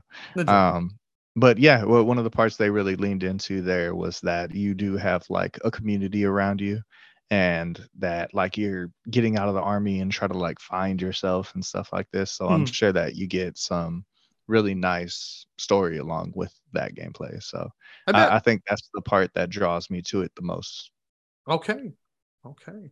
Um, I'm definitely so a game I played a good bit last year. Um, if I uh, if I can remember the name, Moon Moonlighter, I want to say it was something like that, where you play Yes.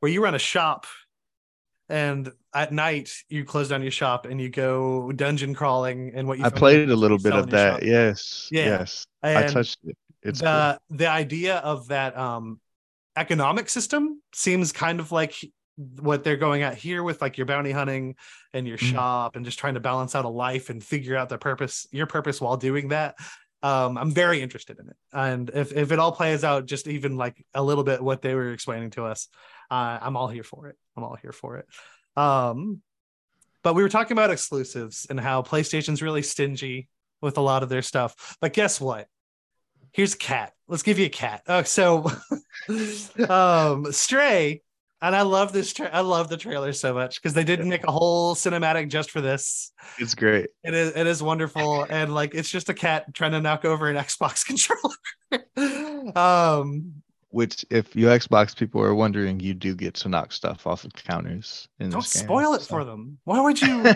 why would you? Oh my god. You know they wanna. no, that, but huh? absolutely. Um, this is coming to Xbox. And that's so exciting. That's awesome. Um, it's a really good, despite what you may have heard me say towards the end of last year, um, it is a very good indie. Um, I do, I do, that one trophy.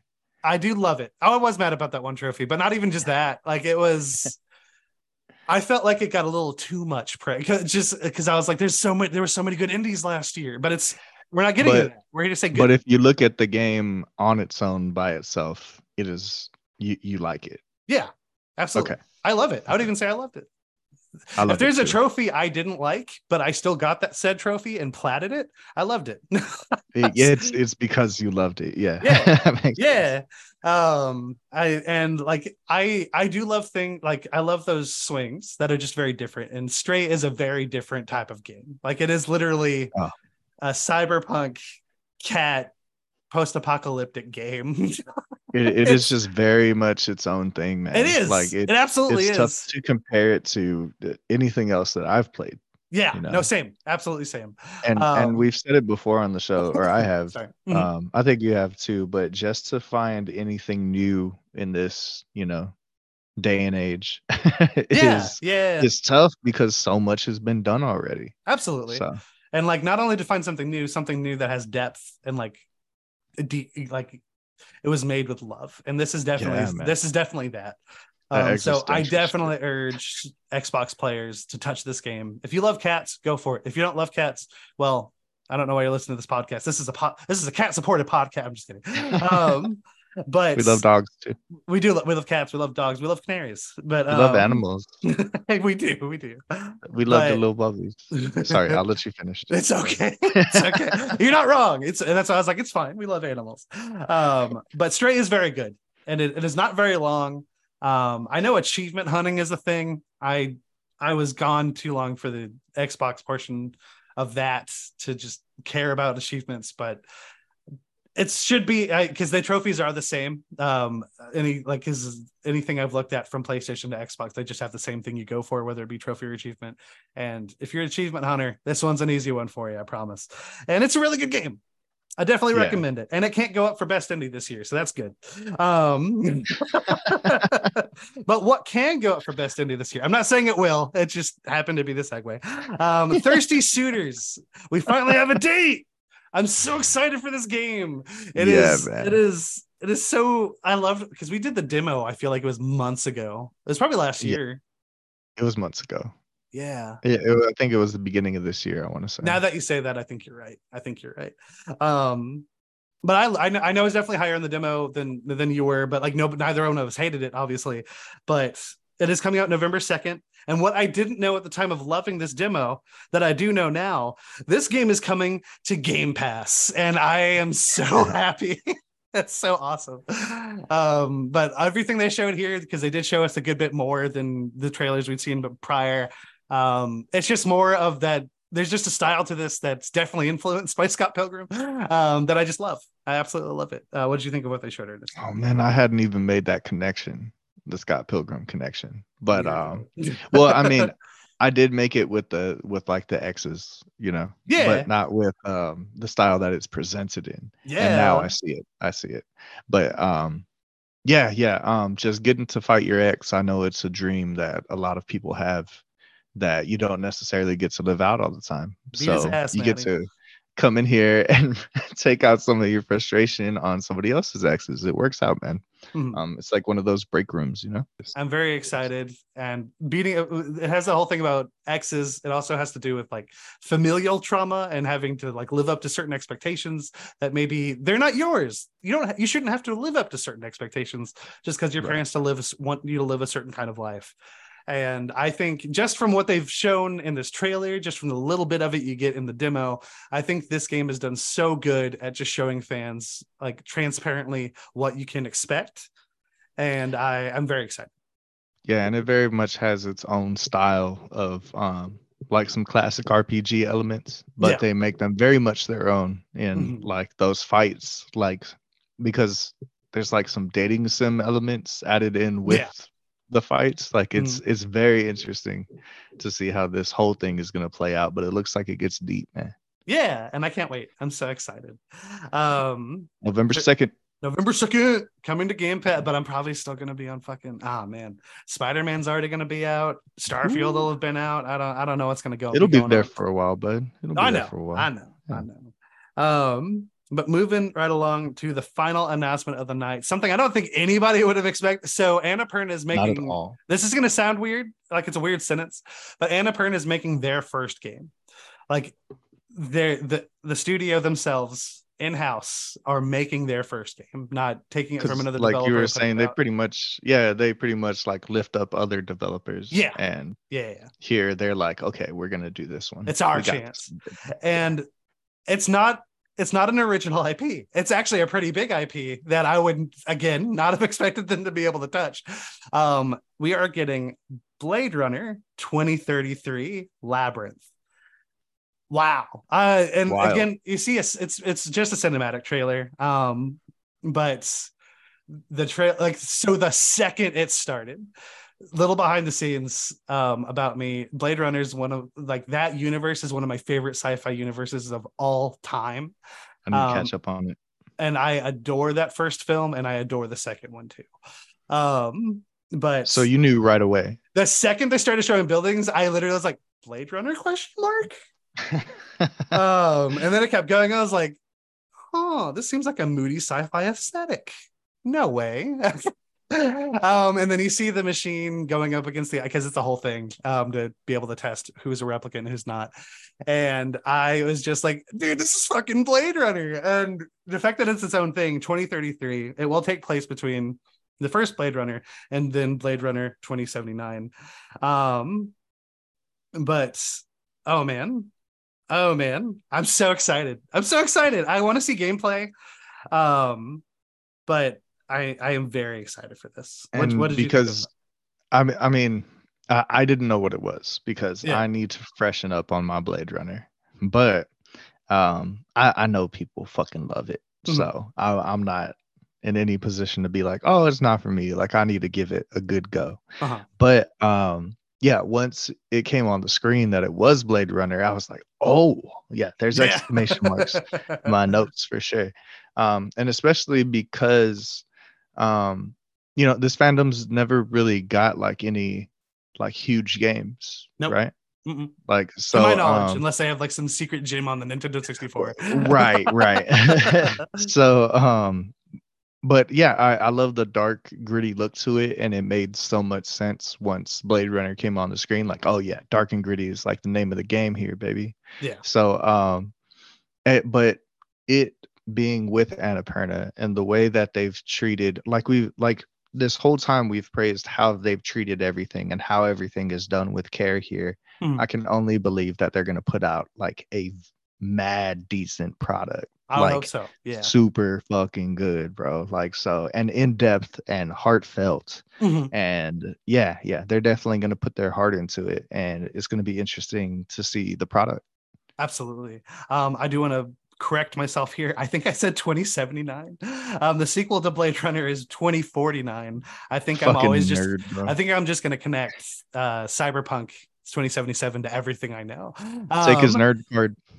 you bitch how dare you um but a big thing in blade runner um is going into like what makes a human human and whatnot and because we Mhm. have these things that are replicants which are sen- essentially like cybernetically developed individuals and like we start seeing human behavior from them and when we see it from them they're like there's something wrong with them.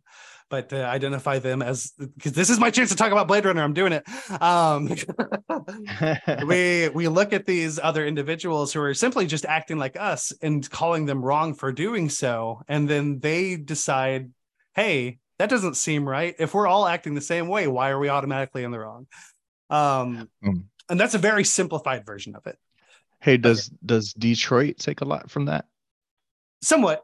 And to yeah i would say so. Because blade runner is based the first blade runner is based off of a book. Um i think it's called if robots can dream. Uh, don't don't quote me on that. It's something around those lines. And it does essentially go into like can technology dream? Can a man-made product pass as man? And what happens when it does so? I mean we see we see the aspect come again in matrix. Um it's it's definitely something in sci-fi but blade runner definitely did something very special with it. And then the fact that because legacy sequels can go one way or the other but 2049 gold. And it's a, it's D- D- Denis Villeneuve um the French director for Dune. Um but I And um, I'm very excited for this. What? I, I think the timing of this is perfect too, especially with all the controversy with AI and stuff. Like Very right true. now, very true. right now it's just such a, a prominent thing in pop culture or Mhm. just like the media that um I, I think capitalizing on a franchise like that right now is the best move, man. that that is it absolutely is It's time Um, for Detroit 2, baby. okay we can do better No, I don't know. I didn't play that Um, whole game. I didn't play the whole first one. So it is good uh, I do think it gets a little I've always meant to go back. again with stray i think it gets a little bit more praise than necessarily it should get um but it, it is a very good game and i do i do enjoy games from like quantic dream but i would definitely say it's not their best because I, I i for one like i love beyond two souls. Um i was a huge fan of heavy rain indigo prophecy there was their first Oh, one so very good, good. Uh, um yeah yeah yeah i want to say that's a french studio now that i'm thinking about it. I think I might have lost my mind virginity to uh Indigo. indigo yeah That was my one of my first mind fucks for sure. I believe. Hey, I got into so I didn't know Indigo Prophecy existed until like after Heavy Rain came. Not Heavy Rain. Um, even later than that, the one I just said, Beyond Two Souls. Um, because I thought Heavy Rain was their first game, and I was like, oh man, what is this? I've never seen this, and they just ported it over to PS4, so I downloaded it and I played it, and I, it's great. I, I it's great. You definitely see the beginnings of where this where these games go.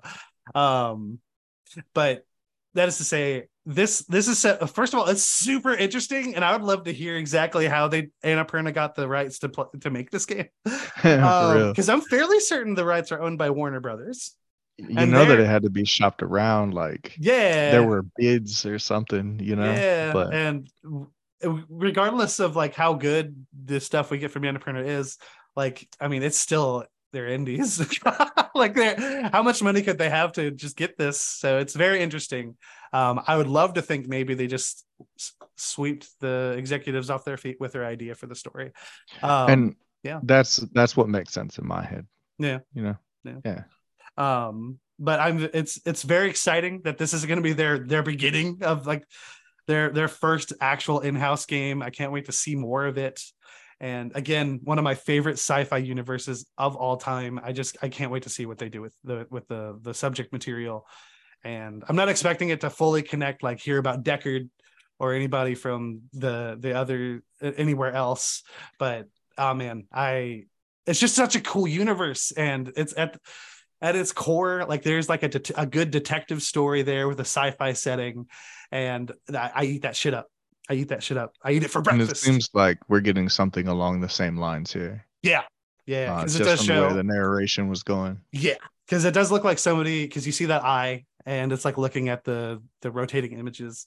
Um, that's how they test for replicants to see like is this person human? Is this person reacting the right way to these certain things?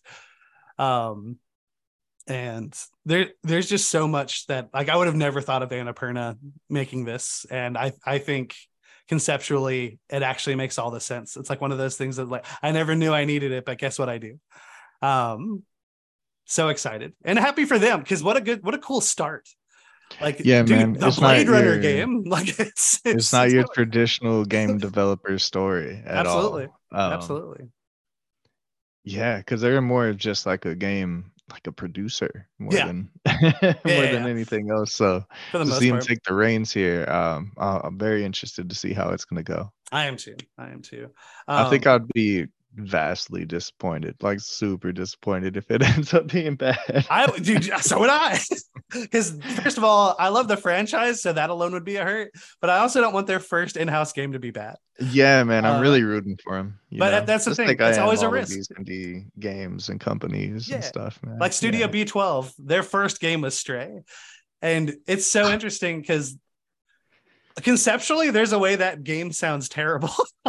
Yeah, yeah. But like we've played it, so like we know, and it's like it's fine. Um, but like what Like a swing! cat sim, you know. and not Yeah, only yeah. that, like props to PlayStation for putting supporting it so much and advertising. they really put it at so the well. forefront. They did, doubt. and that's exactly why they won so many awards. Um, but with that, Ernest, what did you think of the overall showcase? Because I do think this is the last one we're gonna have for a bit. Uh, overall, the showcase was was good, man. I, I enjoyed it. Um, there, especially, it's we always want to talk about things like as a, a single thing, right? Like, Yeah. like just this showcase all by itself, it was well put together and it gave us some good material. Yeah. But in the company of other showcases that we've got here, because I feel like sometimes you're a little bit too hard on Stray because of the other things that came out around it, Yeah, that's fair. you know? and um I won't defend myself. But it's almost it's almost like the opposite here though, where um we have like all these bad showcases surrounding this one and it makes it even a little bit better Yeah, for that's fair. being good. You know what I mean? like we, So- we, we talked about Capcom and Bandai Namco Right. wasn't even talked about. So like Exactly. yeah, yeah. So in the company of its peers here, I, I think it's one of the best showcases that we've got this year. agree. Just for just for or you know what? I, I think it's one of the most solid that we've got for sure. I agree with that. I want to. Yeah. So I wouldn't be. I, I wouldn't fault you for even saying it's your favorite. So what I love because we get those little direct, like not director, um, the the dev like little documentary, almost little mini episodes in between some of these games. Yeah. and I do think that's like Annapurna putting their own touch on it because Annapurna is known for being like this deep, intimate, thought provoking company that brings these type of th- things to us, whether the one's developing or not. And they did like almost any of these showcases, other than like with the exception of like obviously when you start these showcases, you'll see like the PlayStation logo or the Xbox green or something. Right. Like yeah. you, if you just watch the announcements, you wouldn't know who did that. You can watch this and be like, "This is an Annapurna showcase." yeah. uh, without uh, uh, say, saying if you take the highlight reel at the beginning away. And oh, dude. I think yeah, that that is intro outro was still was just a great touch. Yeah. very good. And like the fact uh, it's so good. It's so it's it's so good. Um they know what they have and like I'm so happy they know what they have because they they deserve they deserve to have that confidence. Yeah. Um but uh no that I, I I agree with you. I think they did great. I think it was a really good showcase. I think they spaced it out enough to not necessarily be right there with everybody else as they should have. Um and because you don't, you can't come to an Annapurna showcase looking for like these huge things because I mean it is indie, it is independent, and Right. independent reveals. But they if but they that's what you're gave us looking that for, it's beautiful. They gave us that banger too at the end too, bro. For sure. Like that's They know how to style. Yeah, yeah. that is beyond anything that I was expecting here. Same. So absolutely. I didn't. When it come to these, like I expect to learn the names of games, not be like, oh, dude, I already know this IP. yeah, Um, yeah. and it's it's it's very interesting that they were able to surprise us, and I can't wait to see where they go with this. I can't wait. Yeah. Hopefully Um, they don't RoboCop it. I hope I hope not. oh man, you know what? They should do the RoboCop game, assuming that They should do does well. RoboCop. I bet they can make a good. I bet they could. A guy who was Yeah. brought into work even after he's been killed on the job.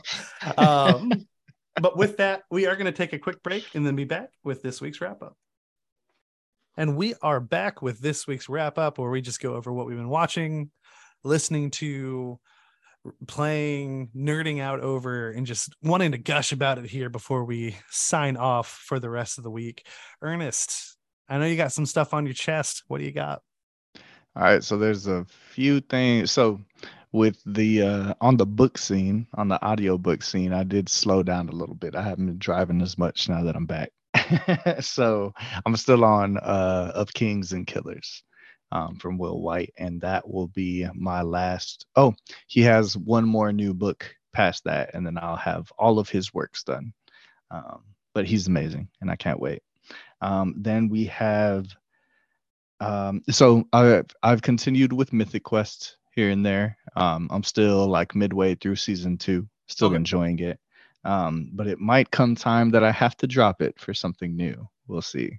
Hmm. Um, and then, uh, of course, I hope I circle back around to it too, um, because it, it, I love it. I love it. It's just such a chill move or a chill show to have on Yeah. and um yeah yeah I, I dig it so far and i'm liking it more as i continue but um i did catch the first it's just the first two episodes maybe three of righteous gemstones Mhm. um I, I know it's a show that's been out for a while i think season two is out um and it's great man. It, it's so fucking funny. It's on max um and it's pretty much like some rich um what are they called? Evangelists or Oh, whatever? Yeah, like yeah. joel Osteen type? Yeah. yeah yeah. Um and and danny mcbride is just always amazing. And i love john goodman. Um so every uh every summer that i've spent with jace the last couple of years um we've got an anime that we've watched um the first year that i went over there we watched shield hero together um it was just like two weeks that i was there so um we had to make it a short one. But then he came the next summer and we watched all of Naruto. It was a lot. and I told him, I told him this time, um, let's pick something a little bit smaller. And he did, but he still picked a fucking big one though. it is it is in- long. in Black Clover. Um Naruto like. uh, it, it does. It, it is. It is. At first, those first couple couple of episodes, it's very Naruto, and Yeah. then um, and then it kind of takes off into its own thing, and I I, I love it, man. I'm Yeah. enjoying it so much. Yeah. Um, I really want to start the bear though, Mm. and um, because my roommates have been watching it too, and I know you loved it. Um. Jamie Lee Curtis like wrote it a love letter on Mhm. on Facebook. Mhm. like I really, I really, really want to get my hands on that Definitely and put it in my ojos. But um, there's also an anime that I need to start. What's the name of it again? Hell's Paradise. Hell's Paradise is what I might drop everything for and watch because I'm starting to get shit for not seeing that yet. So I promise it wasn't me.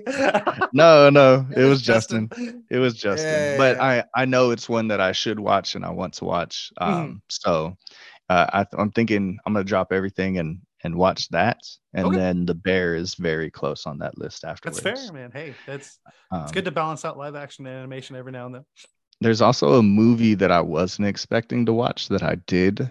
Um, it's called The Greatest Beer Run Ever. Have you ever heard of it? I have heard of it. I have not seen it. Yeah, Zac Efron is a ex-army dude in New York, uh, Mhm. while his friends are off in Nam, and um, he takes them beer in Oh. Vietnam. Okay, look at that. Yeah. Um, it's I, I'm so confused of what this movie was supposed to be.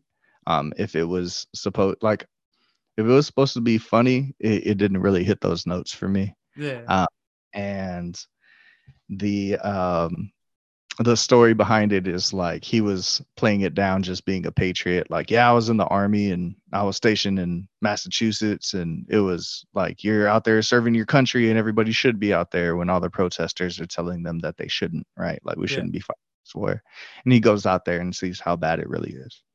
That's pretty much the movie. Okay. Um, but it's it felt silly. It didn't. It's not a good movie. I don't think. so um, and then on the gaming side, I've whoa, been whoa, ga- whoa, whoa, whoa, whoa, whoa! You have three movies to go over. three movies. What movies did I watch? You watched me. Flaming Hot, Air, and Creed Three. Oh, that was all this last week, man. I have no idea when you watched them, but they're newer Good, on your Letterboxd. Okay, yeah. Um, then yeah, yeah. I had a night where I watched a couple of movies, man. Um, and Obviously, uh, you Flaming hated Hot- all of them. No, no, no, I didn't. Um, Flaming Hot was actually a lot better than I expected it to be. I, I expected like a really uh, cheesy. That's I I, I could have sworn I said this before because I'm pretty sure I said this joke. I expected like a cheesy experience, um, and that's not a Cheeto joke, but they they um they hit some heartstrings there, man. Um, and it all feels. Uh, I, I love the sense of representation that we get there because um, a lot of things that you get with like cholo type Mexicans are not success stories. So seeing it put in a positive light is really nice. Yeah. Um, And it's Then we have- Longoria's directorial debut. Ryan yeah, man. Ryan Yeah, Gosling's yeah. wife. And um for that uh, I, I think she did a good job. Um it, it's not you know I, I don't think we're going to be talking about it at the end of the year or anything like that but i'm happy that it exists and i'm happy that i saw it for Nice, sure. nice, nice. um air is great. I, I really really enjoyed it and it's probably it's in contention for the best like because flaming hot is kind of along the same lines too Mhm. um where you know it's like the story of how we got this one product Mhm. you know? Mhm. and um it it's Oh, between that one and yeah i was gonna say it's between that one and tetris Yeah, um of my favorites so far. Um in this like slew of like business movies that we've Yeah, got lately. Um but Matt Damon is great. Um i love the time that we got with ben affleck in this. Mhm. um he still looks stressed I don't fucking know what it is dude. lately. His fucking shorts. That's why you had to Oh, put on the dude, those shorts, man. they're amazing yes um but uh one of the performances that i like the most and one of the characters is the guy in the basement that like designs the shoe he's great yeah, he's awesome. um yeah and um it's also just great to have chris tucker on screen again um he's he's wonderful and i want to see him in more for sure um You're really not going to say anything about Viola Davis. Oh viola davis is amazing yeah no we're that's that's a performance that we're talking about at the end of the year my bad Oh, no yeah that's um that's best supporting actress stuff for Oh, sure Yeah. Yes, she's great. Like, she's amazing. uh, without a doubt like we're, we're gonna be and the talking about her. honor of like, so Jordan said he wouldn't do the movie unless she played his mom. That, that's wonderful uh, that's what like, a what a imagine hearing that. Like, oh man, that's goosebumps. the thing that I didn't like about it is I know what it is. how they hid his face and like didn't show anybody that was Michael, you know. Uh-huh. Um it it felt it felt like a little bit like a shell, a little empty um with that, that part of it. And I know I know that's not what they were trying to focus on. Like they're Uh-huh. trying to focus on more the transaction and like how the family played into it and Uh-huh. stuff like that. But it, it just it felt so weird and direct that they were like hiding his face and stuff. And uh, Yeah. I don't know, it threw me off. I found myself in a lot of those scenes trying to find like paying more attention to how they were hiding his face than what was happening in the scene. Oh, and man, that might be on me, but um yeah, it's something that threw me off about it for sure. because they've said um because it is weird. It's it's it's not something you can't notice. It's going to be very apparent. Um but uh in an interview they they they said that they just Michael Jordan is such a known commodity. Like he's he's such a legend such an iconic person that For there's just no there's just no face you can put to that that's not his. Um and like even with that like they because they talk about obviously in the context of the movie they they go off about like we know you can do this we know you can do that and they're listing off things that we obviously as viewers already know he does um because last i heard he's he's kind of good at basketball um a little bit. a little bit small small bit um but yeah and i i thought that was an interesting choice i mean i i don't I don't think I would have. I mean, if they had had his face, I don't think that would have taken away from me either. Um, but to just like, did you? So you're saying you felt like the the movie was shallow because of it?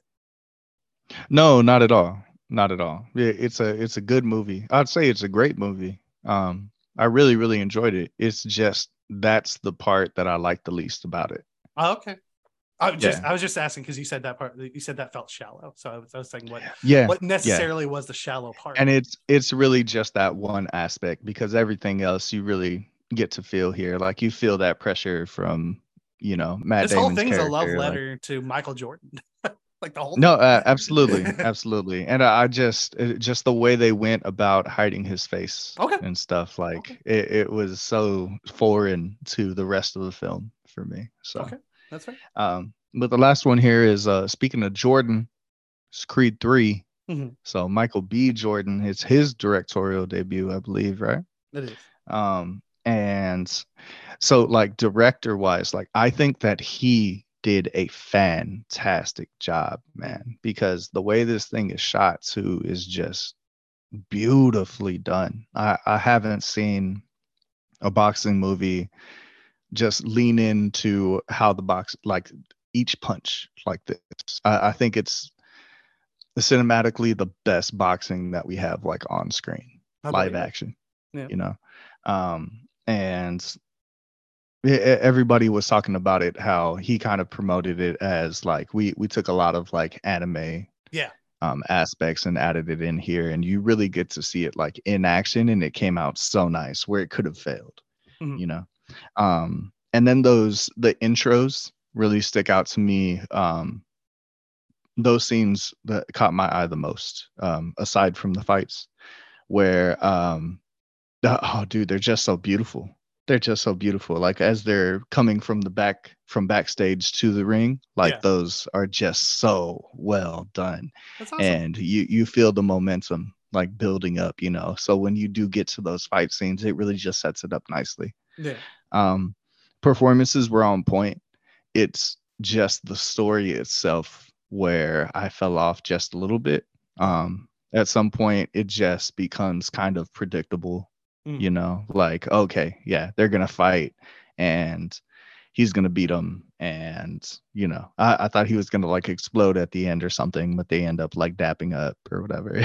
But like um uh, like yeah yeah it, it just felt like you know they built up this villain and they only took so much advantage of it especially when they kind of like handheld and I said this about uh, a book that I reviewed recently. Like a lot of the power of our villain here, um, Mr. Major, Mhm. is like just given to him outright. Like Mm. who the fuck gets a title shot like straight out of prison? Yeah. Nobody, bro like there's no way that this shit would go down in real life so like the plausibility of it kind of took me out of it a little bit but then um that all the dominoes just fell to where you know he's gonna have to come back and fight him and stuff like this i, I think it could have been done uh, a little more tactfully and not so straightforward okay. yeah But it But was uh, major overall, though, good? oh yes Okay. absolutely They just, they just because didn't let Kang conquer, unfortunately. bro i love i love the, the cali accent he does Okay. um i i have homies from south central Yeah. and they and they talk to just like that bro like just that very direct stuff and to hear them do that accent it brought back some memories for me too Okay. um, nice. but yeah yeah i loved his performance i love michael b jordan's performance all of the supporting cast here is is great Tessa Thompson. um Yeah. yes tess thompson is I, I love whenever she's in a movie i know she's never gonna let me down you know Mhm. um but I, I think overall it is probably it is definitely the best boxing I've seen on screen, That's live awesome. action. Period. The fact that a directorial debut did that, that's that's great. yeah, man, and um, I, I can only imagine that he's going to lean more towards action films and stuff like that. So Hell, with him taking this Creed, so, approach. yeah. yeah. yeah, and I, I imagine if he is gonna like direct anything else, I, I think he leans more towards action. That's fair. So um I'm interested to see what we see from him because the way that he tackled you know, boxing, uh, I'm interested to see how he would tackle like different types of action as well. Um, Okay. Like, is it going to be some John Wick shit that we get, or you know, a spin or innovation on that? Yeah. So, yeah. Well, awesome. Now go on to your gaming, unless you found something Um, Yeah, else yeah. you can talk and and we're still as a group uh playing Diablo whenever Okay. we can. Uh we hop on, we knock out uh, a couple of missions and stuff like that and then we hop off for the night Mhm. um because somebody has a bedtime. No, I'm just kidding cuz I only judge cuz I don't and I stay up forever. I don't sleep. Um and then and then um I'm finally getting some traction with Final Fantasy 16 and that's Some been traction. You, you've made my- leeway now. that's been my main focus man um i am uh, i'm nearing the end i'd say i'm about 70% in or That's something awesome. like that according Mhm. to my home screen just about there um so and of course knocking out all the side quests and hunts and stuff like that as i Definitely go do it when it's available. Yeah. yeah man Or else yeah you're going to be hit um, with just so much at the very end. yeah and and that's the part i'm glad that you gave me that heads up though um that you do just kind of get to a point like like that point of no return Yeah. um i think if i would have let the side missions and hunts build up until the end that um i would have had it, it would have been a little repetitive maybe Yeah, or absolutely. um Absolutely. I i- think so. if I was just running through all of them at the end. Um, so it's spreading out the story like this. I really don't mind. Mhm. Um, yeah, a lot of fetch quests stuff like that. But um, I'm really enjoying the hunts. Um, Uh, are probably just- my favorite thing. I love the yeah, so much. man. Yeah, just having like that enhanced version of whatever enemy, you know. Um, and them just giving like a real fucking challenge, especially like I'm to the point now where I'm feeling like very, very comfortable with the combat and Uh-huh. just like doing things for style points and stuff. That's awesome. So um I that those still giving me a challenge feels good because I feel like I'm a little just a tad bit over leveled for the story characters. Mhm. Um for the story battles. Um Which is the glory of side quests, man. It's just, yeah, man. get yeah, that man. XP. So and and getting to uh, especially with how cinematic these boss fights are, I Mhm. think it's great to be able to get through them in a first try. Mhm. Um, just because it helps with the cohesionness of the story. Absolutely. You know, yeah. Um, because I I think I died once to Titan oh, okay. and um and I was like, damn it. And I had to start over and like and uh, and like going through the same motions again. I was like, okay, do this, do this. Okay, now this is something I haven't seen. So um yeah, I just I messed up. My my hand slipped. The wind hit, hit my elbow weird. Um, it was a whole thing. Okay. So uh nah man, but I'm loving Final Fantasy 16. Um, I know you said at the end that the uh, again the cohesionness of the story came apart a little bit for you. Mhm. Um, so I'm interested to see what you experience and see if I feel the same way. Um, because right now, like the the part that I've been through so far, and I don't want to speak too early here or anything because Yeah. it's definitely going to take some time to simmer. But um, this this is one of my favorite stories I've gotten from Final Fantasy, like period. Um, and one of my favorite worlds. So uh, I, I'm curious to see where the dice land on this one. okay. Yeah. Um, was that all for you for this week? Yeah, that's it, man. Okay. Sorry, that, that was a lot. That was more than I was expecting. I too. Thank you for reminding more me. to yours, so it's okay. Yeah, yeah. Thank you for reminding me that I hadn't talked about those other ones yet. Um, actually, now that I'm looking at mine, I'm fairly well. You, you can just speak to this with me because I know you've watched the first episode. So I've started Secret Invasion. Oh, that's right. Yeah. um, well, there's only two episodes out right now. I am really enjoying it.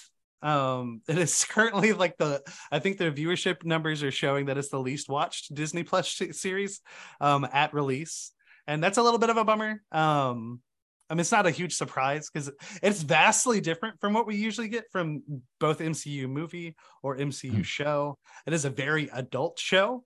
Um, and I think I think that's something I'm really enjoying about it. And one of the things as a comic fan, I never read the um the Secret Wars or Secret Invasion uh, comics, and this is definitely doing its own version of what that story does.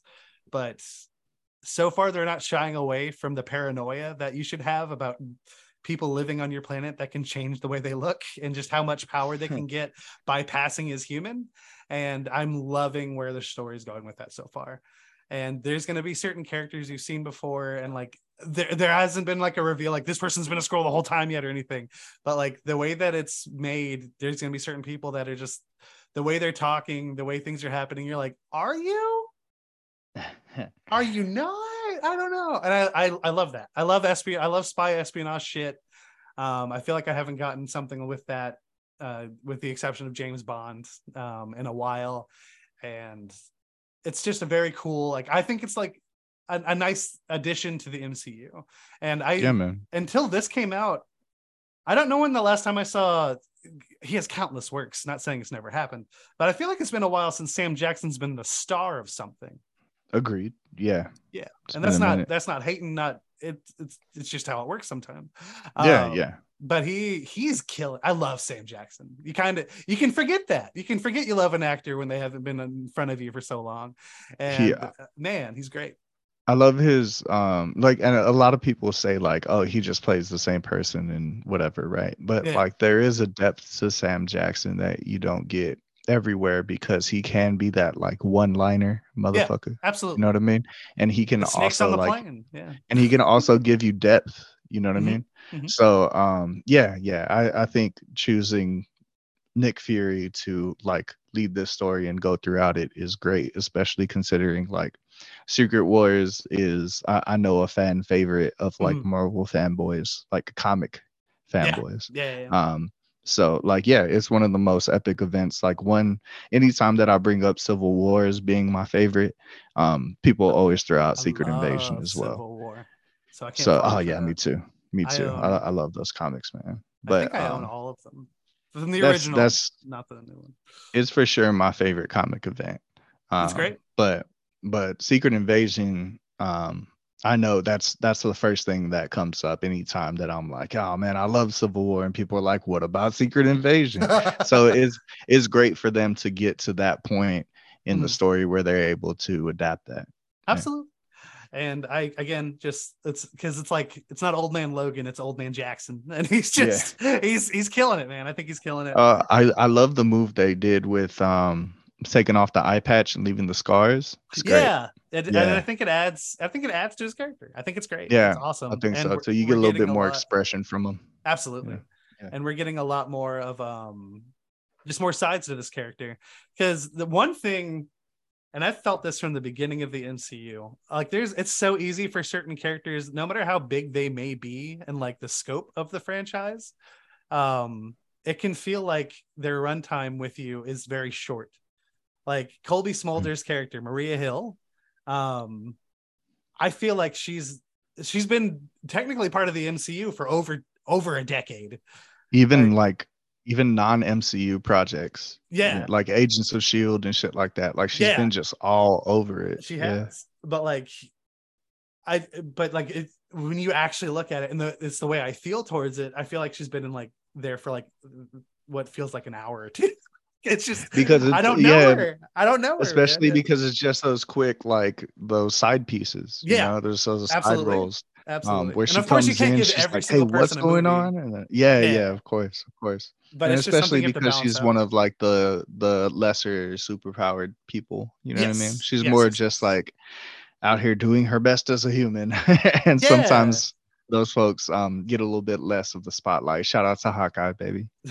I mean, but here we are with fucking Nick Fury, no superpowers. Yeah, man. And hell, he's right, down. Right. He's down an eye. Um, but uh, it's it's just a lot working against him. but it's just it's it's just something that I I notice, and I'm I'm not saying I'm the I'm the only one, but it's kind of like to say I have an issue with that. I don't know how to fix it either. Like, because again, we don't have the time. I don't know if we need a Maria Hill movie. Yeah, I'm not saying right. Uh, right, but right. it's just obviously like some characters you're going to end up caring for more than the others. Um, Hawkeye, I love because like we've gotten so much with him. He hasn't even had his own movie, but we've right. like his whole arc in Endgame and whatnot. Man, this inv- the Secret Invasion conversation went on longer than I thought, but this and I I, I loved his show too, man. Yeah, I really enjoyed the Hawkeye I did too. show. I did too. Yeah, I did too. I thought it was great. It got me looking forward to Echo, as a matter of fact. That's fair. I think that's fair. Yeah. And obviously that's where and you shouldn't I don't think you should base any of these off of any type of cameo power. You should look at these as the story they tell. But it's really cool that we got a lot of Daredevil stuff in in Oh, for sure. Hawkeye. Yeah. Anywhere you see it pop up, no doubt. and I mean Wilson Fisk. Come on. Um but yeah, Whenever we get back. Punisher, baby. Oh, for oh, sure. man. Yeah. Yeah. Yeah. Uh, Jon Bernthal is just a great fucking actor, period. He is like he, really is, that man is talented. He can make you hate him. He can make you love him. He can make you love him while doing things that you hate. Like, oh, I love it. He's great. I love it. He is Yeah. great. Um, but moving on here, Hell's Paradise season one, as you were talking about, you were thinking about starting it. So it just wrapped 13 episodes. Um, I the reason I talked to this about to Ernest about this at all. Um, I promise I didn't try to twist his arm about anything or anything like that. No, Uh, you were very, you were very considerate about it. You were like, I know you got a lot of stuff right now, Mhm. but I'd very much like you to get to this show so we could talk about it. Exactly. Like, oh, thanks, boss. There is there is a thing known as the Dark Trio, the Shonen Dark Trio, which is Chainsaw Man, Hell's Paradise, and Jujutsu Kaisen. They all three of these are shonen anime, obviously starting out as manga, um, that take shonen tropes and use them in a darker way, and the story ends up being very much influenced by that, and they go in different directions that you wouldn't normally see and say like your Naruto's, your One Piece, stuff like that. I'm not saying better for worse. I mean, you're all shonen has so much you're going to find your cup of tea and stick with it i imagine um but now that all three of the dark trio have an anime um that is the reason i brought it up with ernest because i would love to just pick your brain apart about and also i just want to talk about chainsaw man more um but i, lo- I love jujutsu kaisen season two starting next week um and then hell's paradise just wrapped and it's gotten a lot of praise and i definitely i don't want to get too much in my thoughts on it. It is it is a show that took me a little while to get into um i think you'll probably have a easier time getting into it than i did just you love feudal japan shit i imagine Fuck yeah, I do. and like you'll you'll see some samurai you'll see some ninja stuff and that's that's very cool and i don't hate that Hell yeah. it's just Yeah. i don't you're definitely it's definitely more your vibe but it's Um, the story itself that takes a minute to grasp you. Yes, because it's Mm. and to be to be fair, it's going to be like that for a lot of things. Season one, you're going to have that you're going to have that intro level of just we got to explain this world and the rules to you, and that's fine. Yeah, totally. and I'm yeah. not hating on it at all. Um, Like but the way it took like two seasons for them to do that for uh say it, Attack say on it, Titan. just say it. Yeah, I know. I I was like the second you started, I was like, fine, that's fine. uh, but- hey man, Mappa has that now too. They don't care. They just have everything. Um, they have Hell's Paradise. The, they have all the Dark Trio. Fuck, and Vinland Saga. Fuck. but, Yeah, but but you know what? Mappa being behind this just it, it gets me hyped for it alone It should. because it should. their shit's just so beautiful, bro. And you love. Um, have you seen anything on Hell's Paradise? Curious. Not not very much. Okay. no. Um, because like the very first thing you'll see is a, like a corpse covered in very pretty flowers, Oh yeah. and yeah. it's good. It's very much like what we saw in um that Silent Hill F I'm, trailer. I'm a sucker for that floral shit. Yeah. and I get you. And I will say that I, Yeah. I do really enjoy that. That's Um, why I love there's a Midsommar so much. Uh, Fair enough. Fair enough. um but uh it, it is definitely just a tone setting for what you'll get for the rest of the show but it is good. And i'm i'm looking forward to you checking it out and as well as us just talking about because i love our anime stuff. Like we had that whole dragon ball z episode. I'm like man we need to make something we need to make this happen more. Yeah, Uh, man. we did the one then piece movie because- yeah. And then because the first two mentioned, like Jujutsu Kaisen and Chainsaw Man, like each one of those, I think when it's all said and done, we get like towards the end of those series that we end up talking about some of those as like some of the best. absolutely. Um, absolutely. I agree with that. Yeah.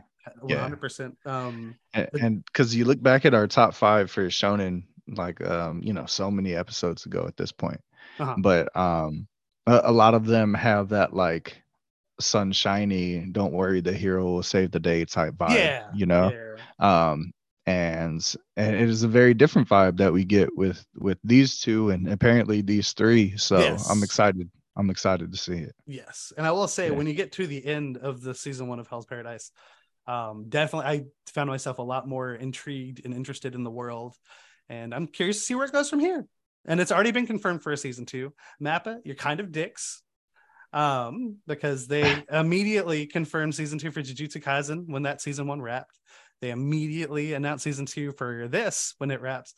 where is my information about Chainsaw Man season two? Um, and I don't. It's so that like it, it's gotten the same rumor mill that every anime gets that had like a large following at launch. That it's going to get a new season and a movie, and I'm like, no, I need to hear Mappa say it. I, I, need I need to I hear what Dad says about this. Yeah. Yeah. Um, and I'm sure it'll happen. I'm just like, bro, I, but you know, when they announce it, that's the starting point for your wait. so I'm like, come on, just give me right. the spot in the line, man. I don't care how long it is. Um, I wonder yeah. if with that kind of animation, if it makes it take longer than that might be a thing. Other ones. And that's that's another great thing. Obviously, these are all different creative directors under Mappa, but mm-hmm. they that's the other thing. All three of these have very different animations, and but yeah. they're all good. They are all good. Putting that out there. Um, so you might be right because I, I do think and that's one of the things chainsaw man use, utilizes cinematicness in such a, a wonderful and visual way um, it's one of the best parts about it to me. Like absolutely. i love the story i absolutely. love the characters you know but just getting to see it on the screen like it, it just adds that extra element and that element is so heavy. Absolutely. I'm gonna stop us there because we're already gonna start doing this episode before you see how yeah dude yeah. Uh, but needless to say looking forward to getting into that um, Unicorn Warriors Eternal season one has wrapped. That is the newest thing from um, Genndy Tartakovsky, creator of Samurai Jack, Dexter's Laboratory, Primal, Hotel Transylvania. Quite a catalog. Um, so diverse too, man. It is, it is. Yeah. And I remember because the premiere they did such a, and it's so genius now that I've seen the whole the whole season one. They did the premiere with two. They did two episodes first night and I know I came on here and I was like, those first two episodes are a lot to take in. I got to kind of see how I'm going to land on this because those first two episodes are a lot of setup, a lot of information about the world. And it's just like, this works this way, this works this way, and all that stuff. And you don't feel attached to anything. And you kind of feel like I felt frazzled. I was like, that's a lot to take in. Um, and then from episode three all the way to the end, like it just gets better and better. yeah, it's just boom, boom, boom, boom, boom. And where it leaves off, I was like, oh, cliffhanger twist. Oh man, what's happening? Um, it's so good. It's so good. It is. It is a show that works both for like children can watch it, adults can watch it. Um, if you love high fantasy, there's a kingdom of elves. There's a long lost elf king with his twin brother. Um, there's steampunk. You have a whole steampunk robot that's from the future. Uh, you have this mysterious enchantress who her soul is in another person's body and a relationship develops between these two beings having to inhabit the same space though it starts off with friction of course because this woman didn't choose to share the body. Um, but then it goes somewhere as they learn about each other and that is very interesting Okay, and... well now now I'm frazzled. and you see at the dawn of time. No, I'm just kidding. Merlin's in it. It's a whole thing. Um, it is. It is. I love it. I love it a lot. Uh, the animation of it, you'll see if you see any clips of it. It can get goofy. It can be very childlike, but the story is there and great voice work. I will say. Hmm. Um, no word on a season two. Unfortunately, Tartakovsky's works aren't usually known to stick around too long. Primal is like the luckiest thing we've ever gotten. So hopefully, hopefully we'll hear more on this later. But I, I'm very happy with it. All of the episodes are on Max. Definitely recommend. Now, on to things I don't recommend. I just beat Final Fantasy 16. I'm just kidding. Um, I still definitely recommend it. I de- I definitely do, and I would definitely say I, I do think that game is nothing short of great. Um, I am not a fan of where the story goes, and I'm not going to get into that too heavy because Ernest is still going through it and we're going to have a whole episode dedicated to Final Fantasy 16. You, me, and Justin said he wanted to be on it. If we can make it happen, we're going to make it happen. That's gonna that's gonna round out our um our first episode. Oh yeah, oh no, kinda. part part part two of seven. Yeah, yeah, yeah. Unfor- right, unfortunately, right. there's just so much Final Fantasy we talked about at the beginning. It's it's just gonna have so much at to come back to. Our very first episode, we talked about Crisis Core being yep. remade, which we've got that one. We yep. talked about Final Fantasy 16. Oh, and then next about... year we'll have part. Well, I think it's Rebirth. Final Fantasy yeah. VII remake, Rebirth. Yeah, yeah, yeah. Right, right. So part uh, two of that Final Fantasy VII remake, and then we will have covered all of the things that we covered on day one from Ooh, like announcement exciting to finish. Like and then that's we wild, will promise to never ever cover a Final Fantasy thing again after that. Yeah, good uh, luck with that. just kidding. Um, but but yeah, no, Final Fantasy 16. Um, I, I think it is overall being praised pretty well. the I understand the combat may not be for everyone. I as a Devil May Cry fan, the combat was designed by the the combat director of those games.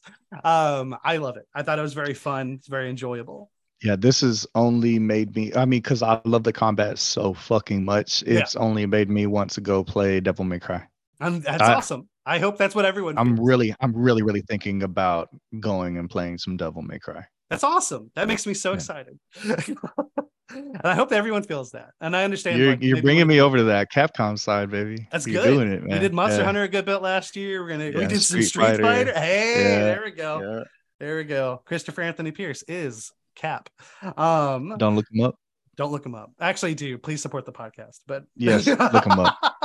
but don't look up Jerry Gino Rios, um, whose birthday's coming up. Happy early birthday! but Final Fantasy 16, beautiful game great characters.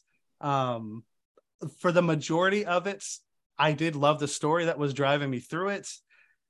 Then for me, there were parts that did become pretty predictable and actually echoed. I can, I literally have listed references to things that I'm like, I've seen this before. Um, and I didn't like it where I saw it before either. But that is to say, I still shed some tears at the end. I still was very much satisfied. I still did every side quest. I still did every hunt. I think this is the first because I think it's the thing in every Final Fantasy game where you have like the strongest weapon that you have to do some extra stuff for. Yeah, um, yeah. You definitely this most likely is the easiest one you can get because like a lot of these like a lot of stuff is pretty much just given to you. Just do your side quest and you're gonna figure stuff out. It's gonna be fine.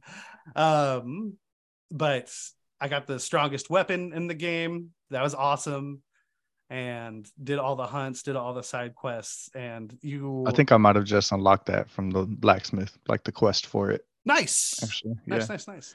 Um, it will be so, so. It's not Excalibur. Just letting you know that because you did get Excalibur at some point. Excalibur. Why wouldn't it be there? Um, but you know how you do. One of my favorite things is in your room you have like a spot for like mementos essentially yes yes um so nice you touch. you fill that up doing side quests for certain people mm-hmm. and to see that filled up was beautiful and i love oh, it oh that's great and that's the great. fact that i'll say because a lot of them are going to feel very random and then kind of lead somewhere um my man i i, I will say um who's who's our main guy what's his name clive clive yeah. clive is cool clive is cool i was not a huge fan of jill at first um but she did win me over in the end uh, yeah yeah she's she's got me for sure she's great you just like pretty people.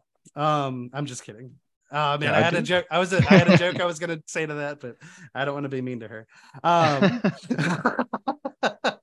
I'll just let your mind go where I want to with that. Bastard. Um, but um, it's so there's so many memorable characters. I I think, and I think this score. Good luck beating it for score of the year. I already have listed down because as the years oh. progressed, fun fact, I have several note tabs for potential awards at the end of the year. Oh, um, that's so smart, dude. I I already have my boss battle listed from here. I have my the score from here. I don't never count any other game out because honestly, I don't think there's like you can ever guess what the what it's going to sound like before you hop in, other than Final Fantasy, um, and then Dark Souls. I'd say. But yeah, we're not getting because they have some like they have some like renditions of classics here, but the way that they're used is in such like a different way. It's it's yeah. wild, man. It's and wild. this game, for better for worse, whatever, this game is nothing shorter. Uh, nothing. This game is just epic. This game is incredibly oh, epic. Oh, yeah, and yeah. they utilize the epic moments to like be really over the top at certain points, and I love that.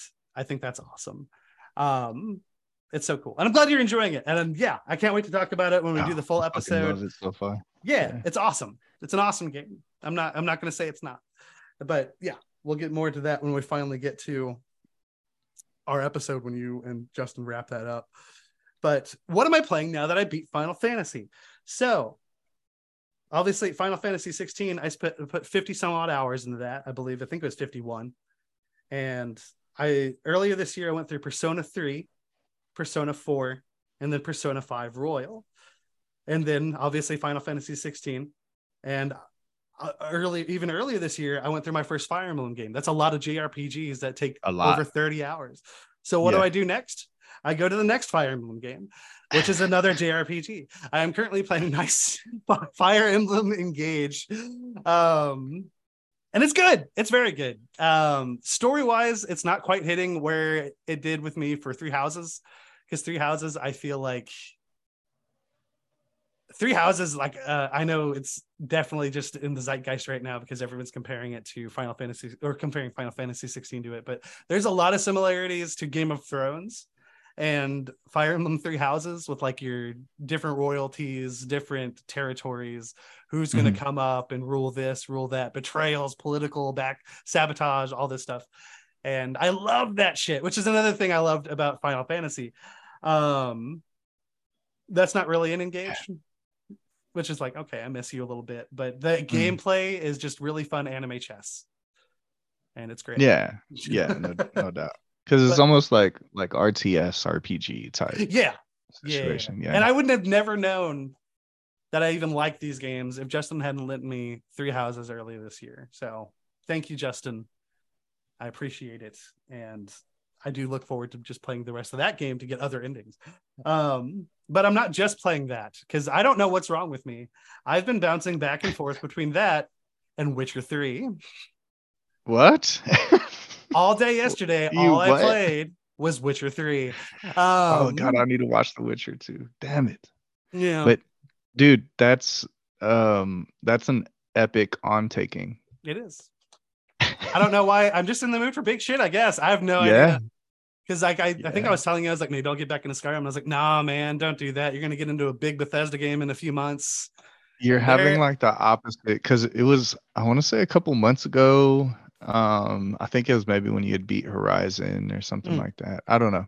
Um, but you, you had played like a lot of like big open world games and stuff like yes. that. And you're like, man, I just need to scale it down. That but was when I beat Persona like 5 kind of, Royal. I was like, I you're kind of like you're doing the opposite now and just yeah. like give me the biggest that you have. Like pretty much, man. Um but I'm really enjoying Witcher. I'm kind of bummed because I've run out of side quests I can do at my level, and now I have to go back to doing the things I've done before. Oh, um, because yeah. this, and hey, man, in my defense, I didn't start this restart. They when you download the PS5 version, it's just right. a whole new save, and I was like, it's unfortunate that I've started this game like five times prior.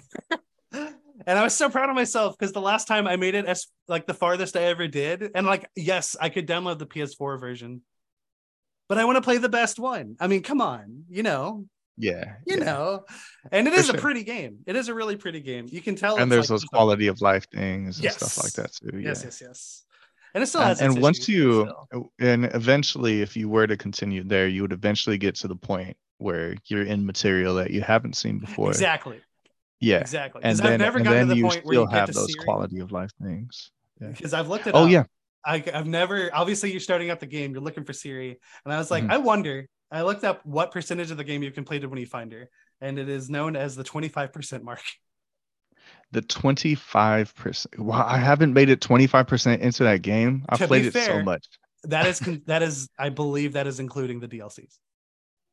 Wow, that's still a lot, though. oh, I know. No, I'm not. I, yeah, no, these games are huge. Yeah, um, uh, considering how much I've played, how many hours I've put into that game, starting yeah, it over again and stuff. Same, same, like, I'm man. right there with you, man. Um, but yeah, it's I've been really enjoying it. I love monster hunting. I've said that repeatedly.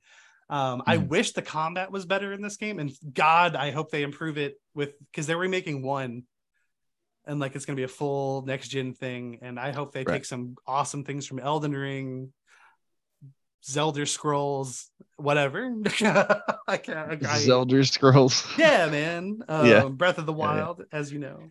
Um, I I just I would love to see more because the stories are there. The stories are awesome. I've already come across a lot of side quests I've never touched before, and I was like, oh man, this is so fucking cool. Like I literally went to a question, not a question mark. You know, there's little exclamation marks on the map, and right. I came across a whole cursed town. The town was turned into pigs. Oh, that's great and you have to figure oh, out how to fix it. And and I was just like, oh my god, this is such an adventure.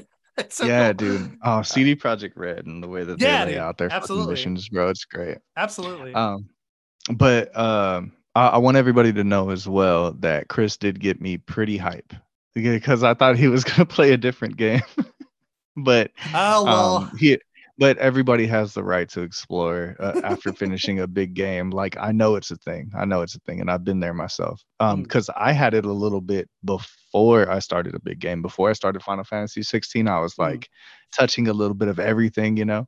Yeah. But he asked a lot of questions about Final Fantasy 10, and I got super fucking hyped. and I almost went and downloaded it, and then I remembered like I'm still in the middle of Final Fantasy. You're on 16. 16. Yes. yeah, yeah. Finish one for the other.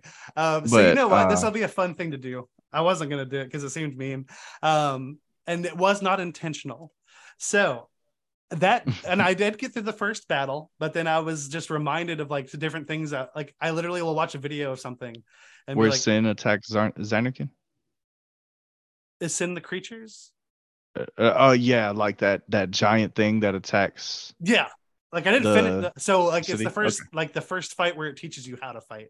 I, Mhm, I had mhm. five minutes in the game, um, but uh, all and th- these two things correlated to me just remembering something that reminded me of something else that led to me t- downloading The Witcher. like it was just Yeah. um and then i touched it and i was like oh i'm actually enjoying this i'm surprised because i have like six different things i have final fantasy 15 downloaded on my console i was thinking about going back to that because Ah. i now realize my eyes on that i bet are so different than my eyes would be now because that was my only final fantasy experience at that time i'd never Right. touched seven i never touched i mean remake wasn't out um and i even 16 um there's there's just I had no context. I mean, I really enjoyed the game. I had Yeah, no idea yeah. that some people oh, actually it was a pretty divisive game. Um, but like I for really a lot of the for a lot of the same reasons that 16 is. Yeah. Yeah, yeah. yeah. Um, but I think everyone, if they had just seen my end credit picture of 15, they would stop fighting. God. Yeah, man. That's the answer to world peace right there. It's a hand, it's a hand glitching through a chest. How do we Um, end racism? Is on the case. Uh, but I, I literally went through because I was like, man, because I think I texted you like I want to play Red Dead, but I I don't currently own it and I'm not buying it for sixty dollars, so I didn't do that. Um, but so I've landed on Witcher, but also, so I tested out a book that Ernest wanted me to test out. Ooh. Well, you didn't tell me to test it out, and he never even I told me to check it out. I've But just been I went, pitching it yeah, to everybody for a while. yeah, yeah, yeah. And I was like, I'll give it a shot. I just re-downloaded Audible, re-signed up for it. Um, and I sampled it and it's pretty cool. But then so a trailer for a movie came out recently. Um uh it's the trailer for a movie. I forgot how excited I'd be for it, which is Dune Part Two. Yes. And Yes, yes. very excited for that because I adored the first one. Um, this ties back because we were talking about Denis Villeneuve earlier, and Blade Runner is great. Um, Mm-hmm. But I was like, you know what? What if I, what if I tried out uh The Dune, Dune again? Oh. yeah. and I'm now four hours into it. So, that's Dude, where nice. Nice, nice. Four Is hours into a 30 hour book, but still. Is the narrator pretty good? It is. So that is when I texted you that they have multiple voices. They have multiple people on it. Oh, they have like a cast of people Yes. doing different parts. Okay. And I have to imagine so because and I you see it all the time in bookstores. The book cover of the book and when you download it or whatever, it's the do it's the movie cover. Like how you you know they update those when the movies for books come out. right.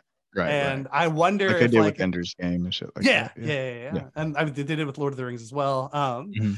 but I wonder if like, oh hey, we have a budget for this because of the movie. let's let's hire a bunch of people to do this. Um, and they're all really good. Like they're all really good so far, and I'm like Yeah. loving it. So a thing I didn't really talk about last year was obviously I hated Callisto Protocol. Um, I know that sounds random. I'm getting somewhere. They had an audio drama leading up to Callisto Protocol, starring Oh, yeah. Gwendoline Christie, that I absolutely fucking adored. Great. Um, she has a wonderful voice. Great actress. She's she's so Mhm. good. Brianna Tarth, come on. Um, but uh, they did yeah, yeah, yeah. Oh, I love Sandman.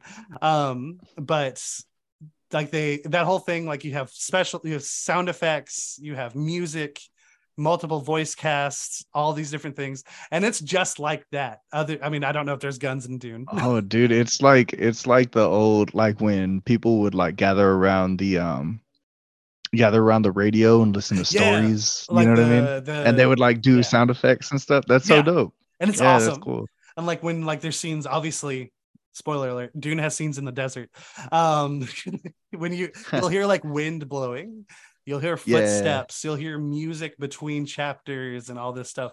And it's just really sucked me in there. It's this whole for me to say. production. Oh, Yeah. that's really cool, man. Yeah. Yeah, for Yeah. sure. And I'm I'm Oh, and I feel kind of bad for the comment I made now. Why? because you you texted me and you said dude there's audiobooks that have whole casts yeah. like doing doing voices for them and i was like bad. yeah it's to- i was like yeah it's totally a thing and i was like but you don't need that if you have travis baldree and that's just pumping him up. That's not saying anything bad. That's fine. but i didn't mean to diss the dune book and Oh, what okay. they're doing over there and you uh, didn't diss the process either. Because I No, have to imagine it has to be cheaper to have one guy. Absolutely Um, yeah and I don't I And have then- no idea how much money is in doing audiobooks. I can't imagine it's like unless you have a ton of them. I imagine it's like voice acting regularly. If you only have one credit, you're like making nothing. If you have a thousand credits, maybe you're good. Um Mm. and I Mm. mean financially, not skill wise, but I I love it. I love this. And I know it's going to be like a spoil thing. And I've gone through books that don't have this. I mean, I went through the Harry Potter books. There's one guy, um, Stephen Fry, beautiful voice. Um, but and nothing against your book. It's just I have my ADHD took away both of your things out of my sight. I'm so sorry. Because literally I was like, let's try out Final Fantasy X. And like I think like I Oh, paused it for a second, just watched a video, and I was like, oh, I think I saw an ad for The Witcher. And I was like, oh man, maybe I should try out the fucking Witcher. Because I, I went into this year thinking with the PS5 patch, this was the year I was gonna beat it. Little did I know it's just the year I beat all the personas. Um, yeah. if anything though i'm i'm just happy that you're expand expanding your like media intake Yeah. Books are hard No. for me. Um it's just I know. it's I know they're and they're tough for a lot of people, man. And that's why I know like when I talk about my book and even then it's audiobooks so that I could still do other things at the same Yeah. time. But like to sit down and read a book is such a thing. You know what I mean?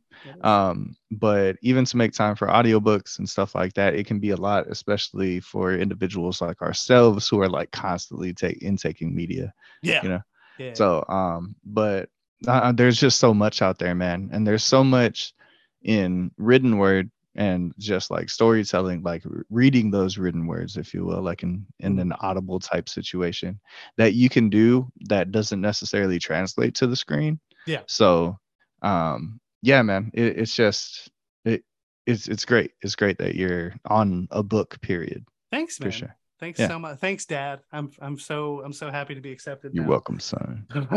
You're gonna wake up your son. Um, but with that, we are finally. I felt like this was a lengthy wrap up, but a lot to get into. Wrap up. Uh, wrap up. Wow. Wrap up.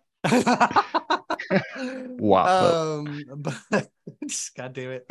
Bucket with that. Oh, dude, you son of a bitch. How could you? I was like, as long as we don't say it. Uh, she's gonna sue us. I, I I can feel it in our bones. Um, Cardi B sponsor us. yes, please sponsor us. That'd be wonderful.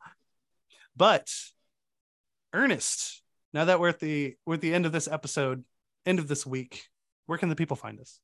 So if you'd like to stay up to date with the show, you can find us out here on all these social medias, baby, baby.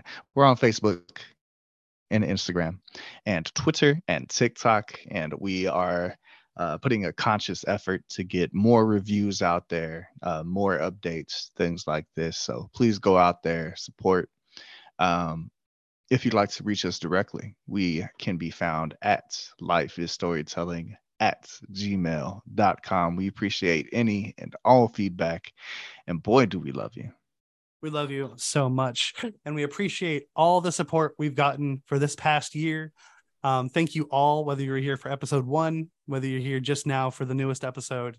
We love all of you. We appreciate Happy all of you. anniversary, homie. Happy anniversary, homie. We've made it one year. Many, Hell many yeah. more to come as long as like the Y2K thing doesn't happen. Uh, I know we Yeah. survived that first warning, but I don't, I don't know, man. I don't know. um, but we will be back next week to talk about Isle of Dogs, Wes Anderson's second uh, film made in stop motion. And then, of course, go into whatever gaming news we got going on at that time. Ernest, thanks for hanging out this week. It's been a lot of fun. Thank you. Thank you. No, thank you, sir. And of course, thank you again for a great year. Um, and thank you all for listening, hanging out, tuning in. We appreciate you, and we'll see you next week.